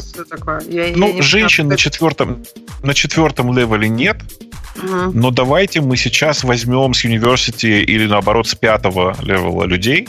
Э, для, У, с пятого пят... повок никто не вызвали, потому что на пятом Будут. цели еще пожестче. Дорогая, Женщин нет, там нет, вообще нифига, не, не нифига. С, огнем. Тут прикол, прикол в том, что э, если у тебя есть большой перекос в... Типа, возможно, что на пятом левеле на самом деле может не быть этих ограничений вообще. А на level 4, типа, есть четкие ограничения по, по количеству женщин. Это я сейчас достраиваю картинку. Ну, мира. понятно, да. И в этой ситуации ты опускаешь пятого, с, пятого, с пятого на четвертый, поднимай, а человеку зарплату выставляешь как на пятом. Ты не можешь выставить на четвертом левеле зарплату. Ты можешь, ты можешь поставить... Вер... Ну, во-первых, смотри. Во-первых, я знаю, как устроены зарплатные вилки у Гугла. Верхняя mm-hmm. часть четвертого с нижней частью пятого пересекается довольно сильно. Верхняя часть ну, четвертого не, грейда... Не так прям сильно, но она чуть-чуть как бы пересекается. 20 с копейками процентов. Верхняя часть... Я, я просто сейчас прямо смотрю в гугловскую табличку. Верхняя mm-hmm. часть четвертого грейда на, ну, типа, чуть больше, чем 15 процентов пересекает нижнюю отметку пятого грейда. То есть достаточно много, как ты понимаешь. Э, ну вот типа, это, и, собственно говоря, это и объясняет довольно небольшую цифру компенсации. То есть ты имеешь в виду, что типа женщин не, брали не на пятый level, а на четвертый? А на четвертый, да. Зашибись. То есть сейчас мы решили, что все-таки дискриминация-то существует, правильно? Конечно, Бедных я ровно женщин, про это и говорю. Бедных женщин вместо пятого левела брали на четвертого, давали им большую зарплату, и в итоге... Нет, это какая-то все, не знаю, меня это все пугает, что есть какая-то вот вся эта ситуация, что... При этом, сейчас, смотри, тут, тут, тут есть еще еще, еще один очень важный момент. Чтобы вы понимали, э, они нашли в рамках этого исследования, что в реальности 10 600, 10 700 примерно гуглеров, в основном мужского пола, оказались в ну, как бы оказались с перекосом зарплаты в меньшую сторону. И, чтобы вы понимали цифру, было выделено примерно 10 миллионов долларов на то, чтобы эту проблему починить. То есть на глаз легко понять, что меньше, чем тысячу э, баксов каждому в год нужно доплатить как вы понимаете, это в среднем меньше 1% заработной, заработной платы. Там еще интересный момент в том, что, например, Google очень много перевозит, ну, как бы, у него очень много контрактеров, которых он перевозит из разных стран, и там в основном мужское население. И этих контракторов потом, если они, например, идут в Google в итоге, они берут на очень маленькие деньги. А, как бы, а женщин беру, как бы берут отсюда. И, соответственно, на нормальные деньги. То есть там может быть на самом деле очень много всяких моментов, которые, конечно, Google не будет тут публично говорить. Слушай, и я, вот сейчас хочу, я сейчас хочу выступить, э, э, э, как это, верховным анали... императором-аналитиком э, Google Research Group, Такие императоры, и, да? И, и сказать, ну, конечно, император-аналитик. Э, и сказать, что вот, вот, это, вот эту интерпретацию событий мне подтвердили два разных гуглера. Они оба на не очень высоких постах, оба на менеджерских позициях, но тем не менее. Оба они мне сказали, что, ну, по крайней мере, внутри люди это интерпретируют вот ровно так, как я рассказал. Что эта история, на самом деле, про не очень адекватно выстроенный найм.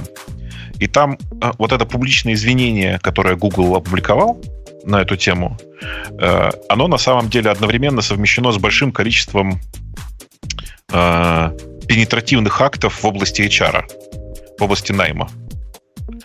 Что типа это результат просто, ну, махинации и манипуляции HR-отдела. Э, нужно тут иметь поправку про то, что люди, с которыми я разговаривал, это люди, которые в разработке находятся.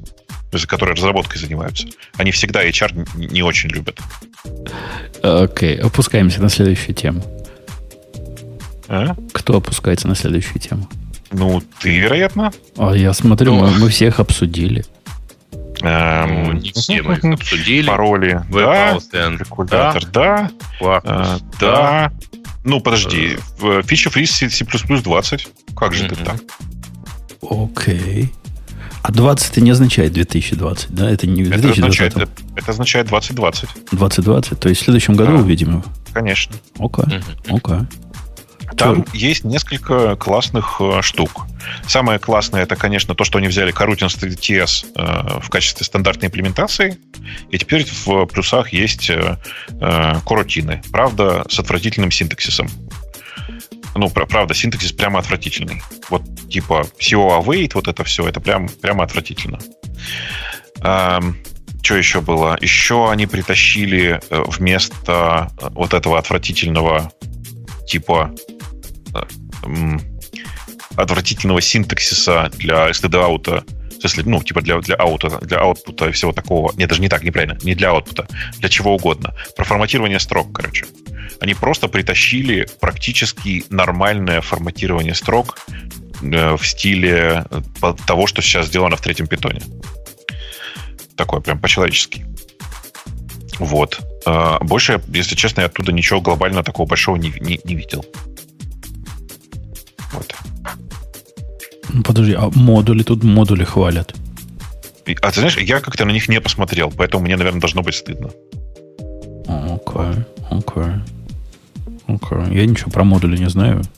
Какие они добавили и каким образом resolve dependencies. А, а в статье, на которую ссылочка на хабре, деталей маловато. Есть ссылка на оригинальный P чего-то там. Ну, тут, ну, в смысле, там нужно везде смотреть на стандартные пропозалы, в смысле, на оригинальные пропозалы, э, потому что они в среднем, конечно, все очень интересные. Промотал на раздел итоги, и хочу сказать, что ребята из, э, ну, небезызвестной вам компании, которые делали этот обзор э, изменений в C++ 20, они классные. Зачитываю. В C++ 20, он, C++ 20 будет также разительно отличаться от C++ 17, как C++ 11 отличался от C++ 03. Ну, то есть, ну, как бы, на самом деле, изменения не такие большие, если наблюдать на них с точки зрения других языков, за, за ним с точки зрения других языков. Короче, что хотел сказать? А, ну да. Я посмотрел да. голосование среди народного населения. Больше всего модулей всех э, радует, а вовсе не корутины. Корутина на втором месте. Ну, видишь, типа, может быть, дело в том, что корутины э, они как бы и так были в формате CroutInTS, в смысле в библиотеке. И поэтому типа и так все работало. А теперь это часть языка, часть стандарта. Э, может быть, типа поэтому так. А с модулями, ну что, э, э, я, если честно, не очень понимаю этого восторга. Ну да, система модулей сама по себе, она такая довольно устаревшая была. И, ну, типа, конечно, требовалось, требовалось улучш... требовались улучшения в этой области. Ты вообще видел, как модуль-то предполагается реализовывать? Нет, нет. Ну, там появляются новые э, ключевые слова, такие как экспорт, ну, типа экспорт модуля, в смысле в чистом виде. То есть сделано, короче, как в других нормальных языках. Четко указывается, что экспортируется, как, как, как, как, какие модули, типа какая, какая часть является модулем, ну и так далее. Э, и, ну, в результате ты просто смотришь на это. А, ну да, и namespace отдельно объявляются, естественно. Ну, а к этому какой-то тулинг, чтобы другие модули подтягивать, как-то их... Э, или это не является частью? Нет, это, ну, в смысле, это какой тулинг? У тебя все в компиляторе же. Нет, никакой. Если ты имеешь в виду, и будет ли там система, которая позволяет экстрактить откуда-нибудь готовые модули, нет, ничего этого нет. То есть это не про то. Это просто модули нет. на уровне namespace. Ну да. Типа. Ну да. Окей. Okay. Окей. Okay. Ну, по крайней мере, видишь, типа я сейчас на плюсах давно не пишу, одним глазом смотрю туда, и насколько я вот увидел, ну вот оно вот такое. Э, да, новая реализация, которая будет, предполагаю, ну, типа, она сильно отличается от классических инклюдов, которыми мы всегда пользовались, потому что это, конечно, с точки зрения современности, э, вот эти все инклюды и, и использование препроцессора, это, конечно, просто, ну, как правильно это сказать? Жесть. Ну, фекалии мамонта. Ну вот, ладно. Все у нас инклюды прекрасно работают. Он сам Linux так пишет, и ничего. Ну, ну да. Нет, в смысле, все, конечно, пишут, просто Linux пишет на, на C, а не на C++. Это немножко язык другого уровня, и там все можно такое позволить. Ну, инклюды похоже очень выглядят, надо признать. Так, да, инклюды, конечно, да. Что я хотел сказать? А, про, как, про операционную систему от Касперского. Э, там в очередной раз со ссылкой на не самые удачные источники пишут, что э, лаборатория Касперская выпустит конкурента Android и iOS. Это не так. Там о другом совсем речь идет. А, ребята, у ребят есть прототип э, операционной системы, такой реалтаймовой операционной системы с микроядром, все такое. Э, задача которой типа работать на IoT-устройствах. Разговор о том, чтобы выпустить на ее базе мобильную операционную систему, ну, я слышу не первый раз, но пока это все бла-бла, потому что от э, концепта «давайте выпустим мобильную операционную систему, да еще и работающую на каком-нибудь телефоне», то реальной реализации проходят годы. Пока, насколько я знаю, То есть ты хочешь сказать, нет. что у них есть какая-то своя RTO собственная, а кто является э, целевым рынком вот этих, кто embedded их решения покупает? Тут, тут проблема. Тут проблема. Насколько я знаю, пока никто не покупает. Там, э, на самом деле, неплохая операционка с точки зрения концепта. Но э, по факту, насколько я понимаю, потребителей у него прямо сейчас нет. И потребители, конечно, появятся в тот момент, когда э, внезапно будет сказано, что сеть 5G у нас в стране должна работать только на э, российской компонентной базе и э, ну, и, и все такое, и быть э, мобильным устройством, понимаешь, да? То есть перевозиться на отдельном танке. Э, в этот момент, конечно, понадобится российская операционная система. Во всех остальных случаях я не очень понимаю, кто будет ей пользоваться. Окей. Mm-hmm. Okay. Окей. А, не понял. Насчет чего ты не понял? Отли- отличное а, мнение. Человек пишет, что многозад... вся полноценная многозадачность в Go, в Go заканчивается при любом интеропе или системном вызове. А в других как? языках, видимо, системные вызовы прелестным образом прерываются особой магией. И эта особая магия умеет делать легкие курутины поверх системных вызовов, в отличие от Go. И я так продлеваю мысли автора. Продлеваю мысль. Ну да, ну да. Эм, в смысле, что оно, к сожалению, везде так работает. Нужно еще сказать, что вообще-то в Go никто не заявлял многозадачность.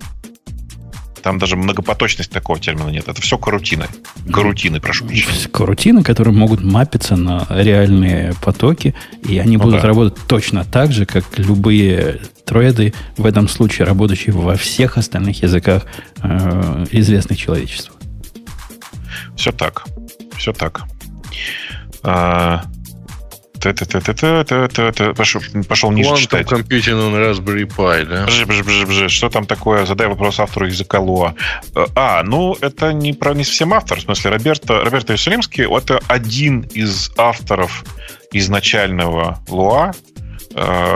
Это, если вы не знакомы с Луа, это довольно забавный забавный сам по себе язык. По, я бы сказал, что это такое, как это, скриптовое средство по управлению таблицами. По-другому сказать не могу. А, и ну, типа, он достаточно, действительно достаточно успешный в качестве, не в качестве языка написания игр, а в качестве написания расширений для игр, я бы скорее так сказал. А, дело в том, что Луа с самого начала был э, интерпретатором, который легко эмбедился в чужие программы. И поэтому на нем его, ну, типа, человек пишет игру. Нужно же сделать какой-то скриптовый язык внутри. Ну, давайте вот Луа возьмем, он готовый интерпретатор, да еще и с прекрасной, э, с прекрасной лицензией. А там была лицензия такая почти, ну, почти, почти э, public domain бери и делай. А вроде у него и с производительностью хорошо было, вот в тех его Нет, поначалу операциях. было не очень хорошо. Поначалу было не очень хорошо. Потом сделали, э, потом сделали JIT э, компилятор, ну, типа JIT компилятор, в смысле такой, в, одной, в одном из интерпретаторов, потому что интерпретаторов несколько для Lua. И он стал существенно быстрее ну, не, не то чтобы это типа какой-то супер бешено хорошо работающий, но это довольно простой язык сам по себе. Действительно довольно простой. И он хорошо джитится, короче, как следствие. Ну, То все, кто прям... для, для Nginx писали расширение на Lua, знают, как это, как летать. Ну, да, с одной стороны, конечно, я понимаю это увлечение, а с другой стороны, не понимаю. В смысле, мне кажется, что и язык сам по себе, он довольно примитивный, я бы так сказал. И по современным меркам, в общем, устаревший, конечно. И отдельно ну, отдельно хочется сказать, что, конечно, Lua просто из самого начала был языком для расширений. Когда его сейчас пытаются использовать как полноценный язык, ты быстро утопаешь в огромном э, потоке наслоений. И вот к вопросу о Go и многопоточности. Ну вот в Lua многопоточности вообще нет. Понимаешь? Вот он, он как бы в один поток и всех все устраивает. Ну, так он не для того. Кто-то снаружи должен эту поточности заниматься. Да, да, конечно, конечно. Я про это и говорю. Ну, просто когда люди всерьез говорят, что на Lua можно программировать игры, ну да, есть тем типа Love 2D или там какой-нибудь там Love и еще какие-нибудь готовые э, движки. Э, ну да, он корону у нас пишут э, понятно, что эти движки на самом деле изолируют тебя от э, того, чтобы написать много, многопоточный код, потому что там все само распараллельно уже. Э, но в реальности это, конечно, не, не какой-то такой прям супер Ну подожди, разве не это не как там JavaScript и браузер, который тебя абстрагирует от всего остального? То есть почему ты считаешь, Нет, что... это похоже, это похоже, но просто э, это же не делает из... Ну, давай по-другому скажу. Ты права, но если посмотреть, например, уже в какую-нибудь другую сторону, например, как JavaScript используется в э, Node.js, то там моментально возникают все те проблемы, которые возникают в других скриптовых языках. Э, и, э, ну, и при этом, конечно, скорость LuaJIT, она, наверное, в текущем виде совместима с, сравнима с JIT-интерпретерами, с JIT-компиляторами JavaScript или Python. То есть, по большому счету, я бы сказал, что просто у Lua сейчас особенных каких-то супер достоинств нет. А язык, он вот такой очень простенький. Ты, ты вообще это пробовала на нем писать что-нибудь, нет? Ну, я только очень самые какие-то простые штуки там. И я не почувствовала каких-то особых плюсов этого языка. Но, ну, по-моему, он нашел свою нишу в играх очень хорошую. Да-да, ну просто это язык для расширений. Точно так же, как JavaScript изначально был языком для расширений в браузере. Ты же права, потому что сравнение это совершенно правильное. А, просто со временем JavaScript развили до языка, задачи которого писать про все, ну, писать все. А Lua, он по большому счету, вот он как в пятерке за, за, ну, за версии 5 зафиксировался, так он с тех пор так и живет. То есть, на самом деле, язык изначально был написан, как им показалось, достаточно хороший, и в текущем виде, как мне кажется, он не особенно развивается. Поэтому, когда, мне, когда я вижу, что э, Mail проводит конференцию по Lua, а это ребята из Mail проводили большую конференцию, проводят большую конференцию по Lua, э, я понимаю, что у них э, два больших интереса. У них есть большое игровое подразделение, и понятно, почему нужно проводить конференцию по Lua. Ну, потому что что, это же поддержка э, разработки игр, с одной стороны. А с другой стороны, у них есть Tarantool, их такая, э, э, как бы сказал, Redis-подобная база данных. Но она не, не, неправильно так говорить. Ну, типа key value база данных, у которой тоже скриптинг на Lua. Их ClickHouse, типа. Ой, нет, что ты, нет, конечно, нет. ClickHouse же не key value, он же колоночная база. А Tarantool это примерно ну, key value база просто. Типа Динамо такая. такая. Типа Динамо, да. Типа Динамо, типа Redis и все такого. И она довольно быстрая. В смысле, Tarantool, правда, довольно быстрый. И мне просто иногда страшно использовать такие базы данных. В смысле, типа Тарантула. Потому что, когда мне говорят, а у нас тут скрип scripting на Lua, я вскидываюсь и думаю, мама, stored процедуры, в смысле, хранимые процедуры на Lua внутри key базы. А мама. то ли дело в Монге на JavaScript. Слушай, ну просто не надо сравнивать э, разработческую базу и поддержку Монги и Тарантула. Все-таки команда у Монги существенно больше и могут себе позволить разные штуки. Это с одной стороны, а с другой стороны, я напомню, что там в Монге же э, JavaScript на V8, в смысле на, Google, на гугловском движке. Ну ладно, ну ладно. Хотя, представь, как было прелестно, если бы на чем-то нормальном можно было бы писать это все. Ну, я давно думаю, что Монге, конечно, надо что-то сделать с этим и, э, ну, типа, придумать способ вот этих храним, не хранимых даже, в смысле, а способ написания... Э, Сервер-сайт процедуры. Да, да, да. Именно сервер-сайт, в смысле, таких компилируемых. Типа он на Go фигачить. Знаешь, как классно было бы? Даже если бы они просто JavaScript на питончик поменяли, по-моему, было бы уже, уже ох. Э, справедливости ради, легко можно себе представить э, такой, интер... даже не так, как это сказать-то, компилятор из питона в JavaScript, в смысле их дофига же таких, э, который тебе все это сформулирует уже на, ну, типа, ты напишешь на питоне, оно перекомпилирует его в JavaScript. Но производительность, как ты понимаешь, как бы не та немножко. Я почему про Go говорю? Потому что там местами если ты вдруг запускаешься в циклы, не дай бог, или еще что-нибудь, прямо чувствуется, что JavaScript притормаживает. Э, в случае с Go это бы, конечно, сильно помогло. Okay, okay, okay. Да. Что там дальше? Mm. Quantum, Quantum Computing на Raspberry Pi. Я, если честно, не понял всей этой истории. Ага. Вот. А... Так, Прям... скажи свое мнение по ClickHouse. По-моему, ты это уже сделал. Давно. ClickHouse? Кликхаус бомба. А тут есть просто для странных людей. к Бобуку было ли что-то интересное в Минске? А, на Бульбак... Я был на конференции в Минске. Э, что там было интересного? Было несколько... Короче, самый интересный там трек, конечно, технологический. Смотрите его. Будут, я надеюсь, записи. Э, было несколько классных докладов. Я бы хотел вам посоветовать доклад от Вити Олимпийского про телепрезенс, в смысле про системы, позволяющие вам передавать э, большее ощущение от, при общении с э, другим человеком. То есть, типа, есть скайп с видео, да, но вы же там видите человека не в полный рост далеко, и вы его видите в плоском, в 2D и все такое. И, и там несколько, он просто рассказывает про несколько очень интересных работ, которые позволяют переносить 3D-модели человека с жестами, там, с положением тела и все такое, переносить их к вам и, возможно, строить даже в будущем когда-нибудь на каком-нибудь там сложном проективном э, голографическом экране практически полное присутствие. Это, конечно, будет очень круто когда-нибудь. Вот. Ну и там просто несколько очень хороших докладов. Смотрите. Когда про модели переноса, я сразу про 3D принтер подумал. Сразу печатать его на месте. Ну, так просто он неподвижнее будет, скучно же. Очень часто печатать. Ладно. Окей. Ладно. Далее а чего у нас? Гидру смотрел? Гидру. А ты тоже попал на эту статью, да? Видимо. В смысле, я, я не просто попал на эту статью, я смотрел, смотрел в этот самый, в, внутрь фреймворка на этом... Ну, расскажи. Как это сказать? Расскажи. Рассмотрел. Ну, так что, там смотреть-то нечего. Ну, для тех, кто вообще не смотрел. Но там внутрь смотреть пока нечего. В смысле, что если вы пойдете на GitHub, там есть, там, там есть Redmi и, да, и да. темплейты. Ну да, все так. А, и больше того, там внутри встречаются ссылки на Project Homepage, которые вообще-то не существуют.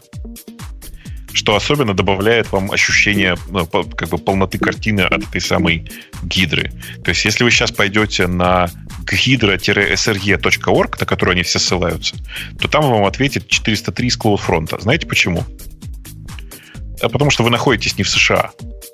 А, Нормально, да? Прикольно. Ну, то есть вы Не, ну, едете в США, и оттуда все скачайте. Слушай, в этом отношении интересно, там у нас тоже есть ссылка ниже, но она мне сегодня встретилась в другом месте. А, Thanos JS. Короче, проект, э, ну, короче, библиотека, которая уменьшает размер любого проекта на 50%, случайно удаляя половину файлов не файлов, половину зависимости на JavaScript коде, я так понимаю. А, это прекрасно. Это прекрасно. А-а-а.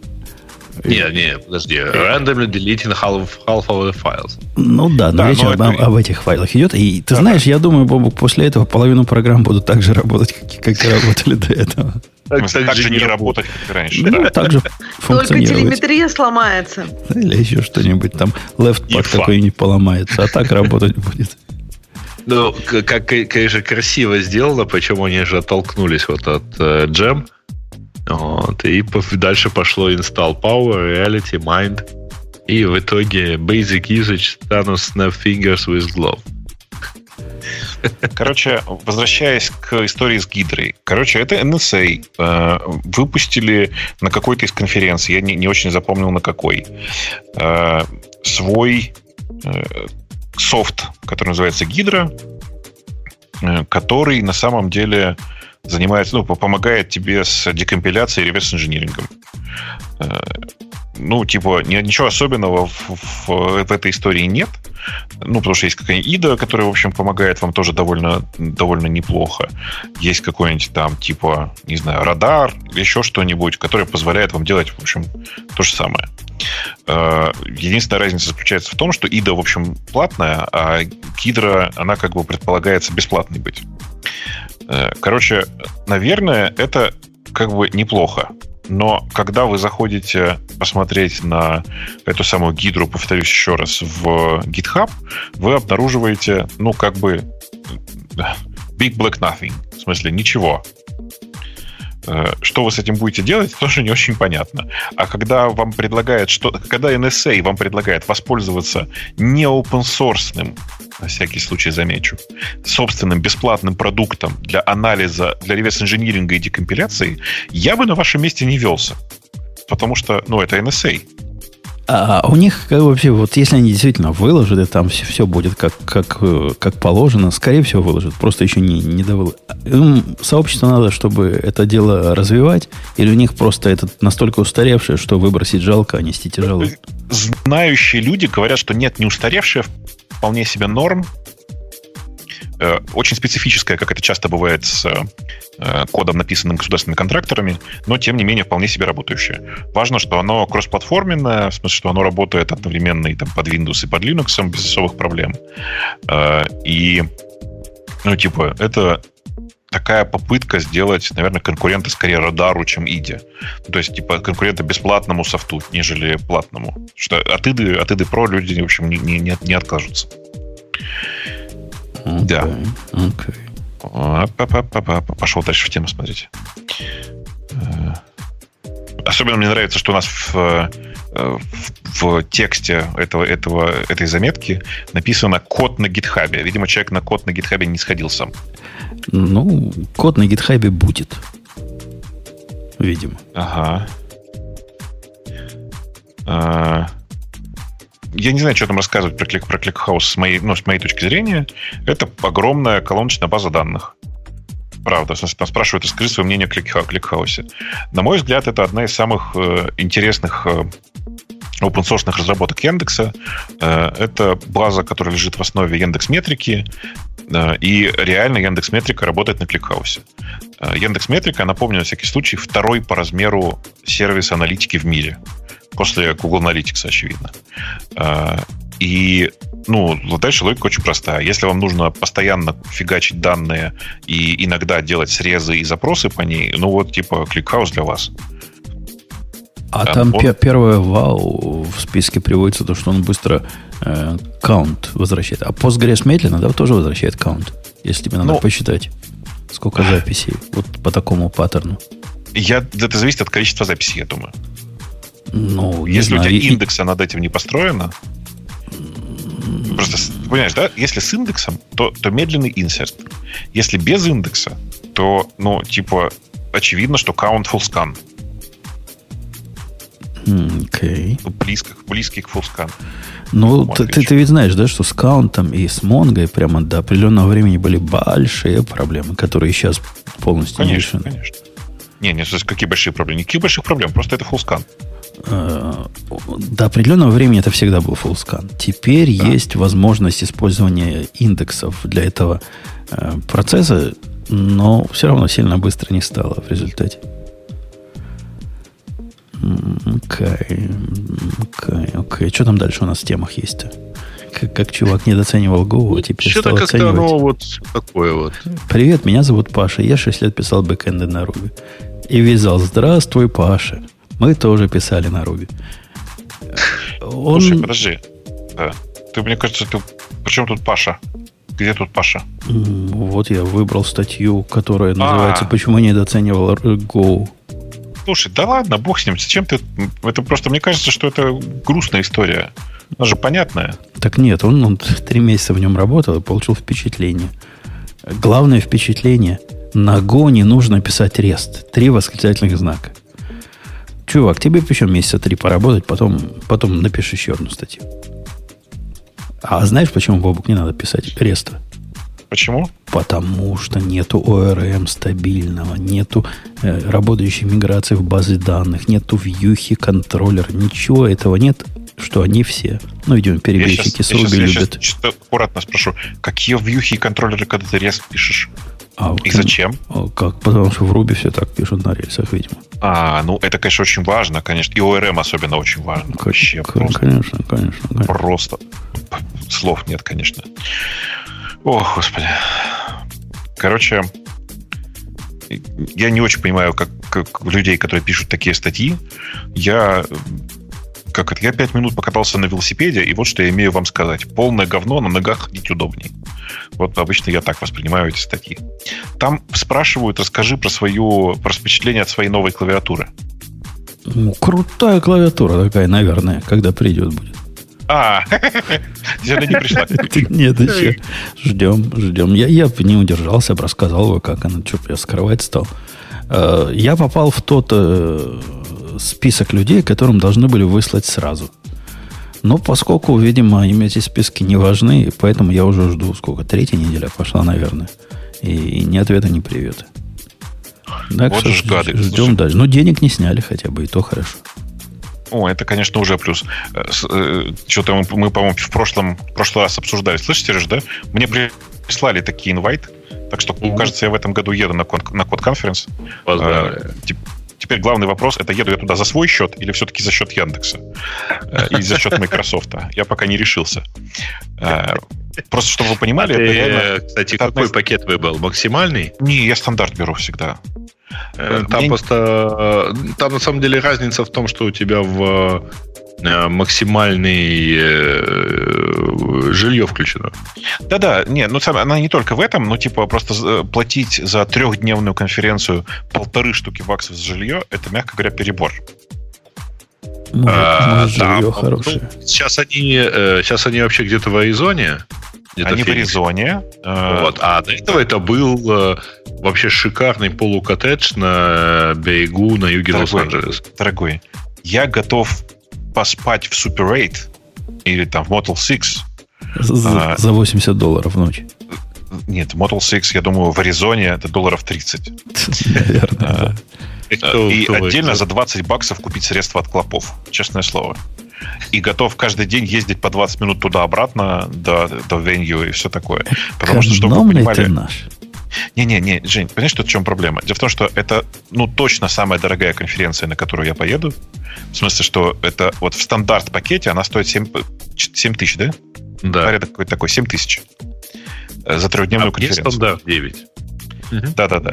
И что-то что-то мне Ну, а что там подсказывает. делают? Вот расскажи Вот, мне за слушай, а, что они там с Это, короче, это- та конференция, на- с которой открывают обычно интервью с Баином, продолжают интервью с Наделлой, а потом выходят три чувака из Apple. То есть, подожди, то есть именно контент ты имеешь в виду интервью? с- А, Эти чуваки, понимаешь, дают интервью очень часто. версии- Нет, нет. Ксюш, ты видела предыдущую версию этой конференции, ты видела эту конференцию. У нее всегда красные кресла, на одной из них сидел э, как-то Стив Джобс. И не раз. И Нет, нет, что, слушайте, и за это это- 9 тысяч надо Да-да-да, отдать? на, на Ксюшин вопрос, а за, за что такие бабки, не отвечает все равно. Бабки Нет, ровно нет. за то, что эти люди... Ну, на самом деле, там где-то 500 человек э, аудитории конференции, а список участников читается там, как кто есть кто, причем вот в долине и так далее. Эти все люди вокруг тебя. Ну, То есть для, это... для понтов, короче, Ксюша, ты Да поняла. нет, нет, ребят, это еще раз, вы, вы, мне кажется, сильно недооцените. Мне не нужен там э, Тим Apple, в смысле Тим Кук. Э, Мне не нужны там все эти замечательные люди. У меня, для меня это просто возможность напрямую зайти на довольно большое количество разных как бы это сказать, людей из технологических компаний, и там кому-то с кем-то поговорить про партнерство, кого-то узнать как про ближайшие планы и так далее. То есть меня интересует не столько контент, сколько нетворкинг. И э, э, я, о- я не был на Code Conference ни разу, я был на Диконфе, это было сильно давно, ну, типа, Мгм. это был предпредок этой конференции. И это, безусловно, был, наверное, самый полезный, самая полезная поездка на конференцию вообще из всех, которые были у меня. Э, ну, вот именно за счет вот, это- вот, этого, вот этой возможности нетворкинга. Да, там типа 500 человек, не больше 500, 500 человек. Это все люди, которых я хотел бы увидеть, потрогать, там, типа, э, задать вопросы, которые, ответы на которые я не могу получить через э, контент. Ну, и нужно понимать, что в реальности контент, который есть на Code Conference, он тоже нигде не доступен. Ксюша, смысле, отвечая на твой не будет. вопрос, это не для программистов-интровертов, это для Да-да-да, бобуков. это не, нет, нет, это, вообще не для программистов. точно не для программистов. Ну, то есть там Это- реально... Это invite-only конференция для C-level executives. Мгм. CXO, как сейчас принято почему-то говорить. Ну, типа того. Да. Вот. А, То есть это При- такая очень... Придешь, расскажешь. А там берут подписку, а не разглашение? Нет. Вот придешь, Там значит, и доложишь. Сначала доложишь на эхе Москвы, Бобук, а потом... На самом деле, в справедливости надо сказать, я же тебе рассказывал, да, что ты оттуда, в принципе, потом уезжаешь где-то там с сумочкой раздатки, Ну, слушай, которая примерно на треть сто- стоимости. Ну, так, можно раз на раз не приходится, это во-первых. А во-вторых, э, ну, это все не очень важно, в смысле, что я, скорее всего, поеду за свой счет, потому что Яндекс слегка прифигеет от этого счета. э, И, в общем-то, будет прав. Ну, типа, Ну, вспоминается эта картинка с э, волком и надписью а, а, а, «Are you офигели?» там. Это вот помнишь? Если мягко ставить. Да. Э, Ну что, на этой оптимистической ноте, по-моему, да- даже уже у нас спросили, э, какую клавиатуру. Уже все темы покрыли. Ты видела, Ксюша, да, как был вопрос про клавиатуру? А попросите Умпутуна, чтобы рассказал о своей новой клавиатуре. И Бобук пошел, пошел на поводу этой просьбы. Хотя я их поинтересовался, кто именно должен попросить. Видимо, Бобук. Тебе же сказали, что ты должен попросить у Умпутона. Ну? ну, ну да. да. А, к- там, там Гимлес нам дал ссылочку на Notion, который типа убийца Evernote, который меня не впечатлил, прямо скажем, этот Notion. При всем уважении Гимлес, он никак не впечатлил. Он Я, им- такой, ну, я, им- я им пользуюсь. Он какой-то такой, ну, какой-то хипстеровский. Он, безусловно, хипстеровский, и он, мягко говоря, очень платный на фоне Evernote. Ну, в смысле, что Ну, вроде Вы в два раза очень менее быстро. платный. Он очень, вы очень быстро перейдете в платное состояние, если вы им реально пользуетесь. Там довольно интересный, интересный способ э, ограничения. Там что-то, по-моему, 500 узлов можно создать за бесплатно. А, Ну, какое-то такое, неважно, какое-то небольшое количество, короче. Ты до этой цифры добираешься за, типа, не знаю, за 4 дня активного использования. Э, при этом, в отличие от Evernote, который и так тоже монструозный, Notion, к сожалению, весь на вебе. То есть десктопный и мобильный клиент, который вам там предлагают, это тупо веб-приложение со всеми вытекающими. То есть очень плохо. Меня больше всего расстроило в том, что веб-клипер его, он только для Chrome. И это, конечно, ну, позор. Ну, позор позорный. Ну, ну, не знаю. Ну, Safari еще бывает. Бывает еще Firefox. Ну, что-то еще бывает, кроме Chrome. Э, по-моему, для Firefox есть. Есть, да. Ну, для Safari я точно не нашел. По-моему, там ну, было написано Safari... только для Chrome. Э, я, я, честно сказать, не знаю. В смысле, я не, не смотрел на этот самый, но что-то мне вспоминается, что был экстеншн для Firefox. Оно же сейчас, они сейчас одинаковые по стандарту, ты же помнишь? Э, в смысле, что как это правильно сказать, Web Extensions, на котором написан э, клипер для Chrome, они, в принципе, собир... ну, позволяют собрать этот же экстеншн для Firefox. По крайней мере, насколько я сейчас помню. Вот я уточняю, ну, пускай, что, по-моему, на пускай соберут еще и для, для Safari, тогда посмотрим на него еще один раз. Хотя, вряд ли я посмотрю, для меня он слишком уж э, модный и молодежный. Не, он прикольный, в смысле, он правда прикольный, но э, да, он быстро заставляет тебя перейти на платную версию, и одновременно вместе с этим, ну, веб-технологии меня отталкивают, так скажу. Окей, окей. О, как он долго загружается, прямо, прямо круто. Да, капец, там там 2,5 мегабайта JavaScript загружает. Что ж ты хотел? Да, да, загрузился. Ну, зато Markdown во весь рост. Хотя, может, и да, уже умеет да. Markdown делать везде. Давно не пробовал. Да, да. Предлагаю закончить в обсуждении тем наших слушателей э, прекрасной новостью о том, что э, кто-то из наших слушателей тут обнаружил, что есть такой сайт mil.ru. Это сайт Министерства обороны Российской Федерации. Угу. Так вот, с недавних пор они в качестве SSL-сертификата используют Let's Encrypt. Э, Да-да-да, и лицензию Creative Commons. Ну, это, знаешь, это как бы такое, там типа действительно у них э, в качестве в футере внизу написано, что все распространяется по Creative Commons. Но... Калашниковы есть... тоже? Э, тут есть важный момент. Если вы обратите внимание на ссылку то есть перейдите по ссылке с этой, которая внизу, э, я тоже как-то обратил внимание, посмотрите просто на ссылку, наведите мышью, посмотрите на ссылку. Вы видите, что это ссыл, этот текст подставлен из другого сайта. Ты про что? Про какую ссылку? Ссылку на что? Смотри, Где? внизу, внизу на сайте Mil.ru так. видишь? Есть ссылка в самом низу. Все материалы интернет-портала Министерства обороны доступны по лицензии Creative Commons. Вот к этой ссылке подведи мышку и почитай конец этой ссылки. А, точно, точно. Ну, откуда-то аккуратненько cut and paste сделали. Как могли. Да, я думаю, что так, я думаю, что так и было. Кто-то аккуратно скопипастил просто как мог. Причем я потом посмотрел, сайта Дидру вообще не существует, если я правильно помню. А, но это, конечно, очень очень интересно. Не, а меня вообще удивляют, как они такие продвинутые, смотри, умеют э, автоматические сертификаты ренюить. Или там у них рядовой сидит и раз в три месяца это делает. Я думаю, что, конечно, там либо рядовой, либо прапорщик какой-то. Я да думала, Женя скажет, ты посмотри, какие они продвинутые, копипастить умеют. Не, ну копипастить ладно, а вот обновлять сертификаты раз в три месяца, это прям ну, я поражен. Короче, люди постарались, видишь? Э, окей, окей. Ну, давайте на этой оптимистической ноте будем сегодняшний подкастик э, заканчивать как-то долго. А ты, Бобук, не хотел еще к темам слушателей. Мы давно с Ксюшей да предлагали, а вы не хотели. Бестолковые такие. Digital Ocean. А Видишь, просто у меня завтра еще эфир в, на эхе Москвы, и он какой-то отвратительно короткий, там всего час. Я решил как-то уравнять просто. Наверное, даже минут 40. Если рекламу вырезать, 45, наверное, будет, не? 51 минута. 51. Ну, готовьте, готовься, мой шею и вообще покажи себя там как, как красавец. А, я а они там не, все, не все твои шутки понимают. Ты, тебе нет да не обидно? вообще не понимают. После фразы... Я увидел, что никто из них не улыбнулся на фразе «Максимыч, ты бы не подкалывал». Просто это прям... А, да, с, с реакцией плохо. На, не, на некоторые шутки, которые были так себе, они там их смаковали.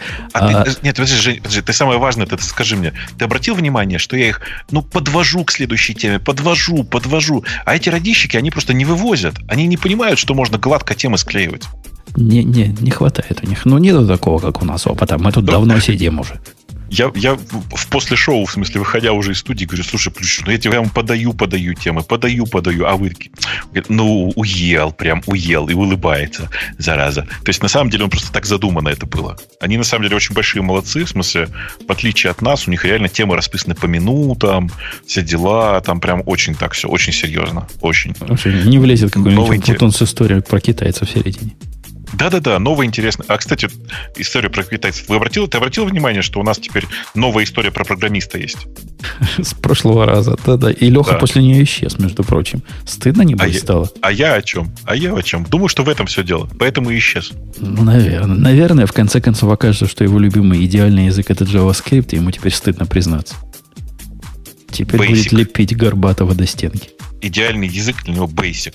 Мы же не знаем. Тоже может придет быть. и отчитается. Digital Ocean мы с вами на следующей неделе ждем Леху, если он придет и отчитается. Ксюша, я тебе на вид ставлю. 8 марта, я понимаю, тяжелый день. Я видел, как моя жена пила это шампанское, как не в себя. Наверное, и ты так же. Ну, надо... Какое это? Ну, кто это, мне прислал шампанское? Это, которая хорошая, которая в красивой бутылке пила и пила, которые даже стаканы подают специальный для шампанского в коробке. Ты, наверное, тоже такой пила. Я думаю, все женщины такое пьют на 8 марта. Нет, я, я не пила. И, я как-то вообще не очень пью, но вообще надо, надо наверстать.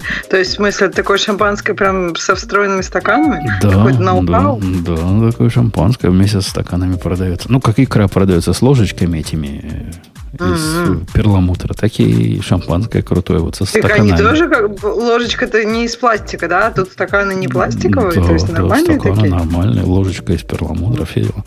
Э, это я к тому, что к следующему разу ты ну, опохмелись до выпуска и активно с нами, активненько. А то тут э, одного Грея было да слышно. Ладно. Так, я тут вопросы задавала все время, вы уже все время хотите перейти к следующей теме. Я до сих пор думаю, что делать параноиком, так что он пусть в чате мне напишет. Протон VPN для всяких параноиков. Да он не помогает. Как он э, перпендикулярно. Ты, кстати, это, если хочешь быть политиком, то ты не говоришь, что ты как политик отвечаешь не на тот вопрос. А то как бы все теряется. Не-не-не-не, не, Ксюша, на самом деле, ты, ты не понимаешь, сейчас в политике большой тренд, есть новое слово, называется эм, политик... Нет, новая честность.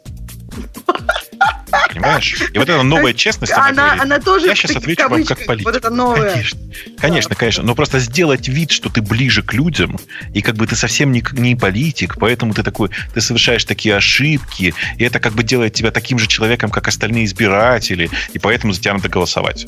Так что, Слушай, конечно... Бобок, а ты же давно подготовился, мне кажется, уже к этой новой честности. Конечно. С, с щелкающим фотоаппаратом-то. Да мы, мы, мы просто тренд этот задали. Понимаешь? Да, да, да. Э, и ладно, давайте Digital Ocean скажет свое слово, а мы с вами до следующей недели встретимся. Пока. Пока. Это шоу создано при поддержке Digital Ocean. Digital Ocean – провайдер доступного облачного хостинга. Всего за 55 секунд и 5 долларов в месяц вы можете создать свой облачный сервер в одном из дата-центров, расположенных в Нью-Йорке, Сан-Франциско, Амстердаме и Сингапуре, и управлять им с помощью простой, интуитивно понятной панели управления или воспользоваться мощным мощным API. Начните прямо сейчас. Введите промокод радиодефис при регистрации и получите 10 долларов бонуса на аккаунт.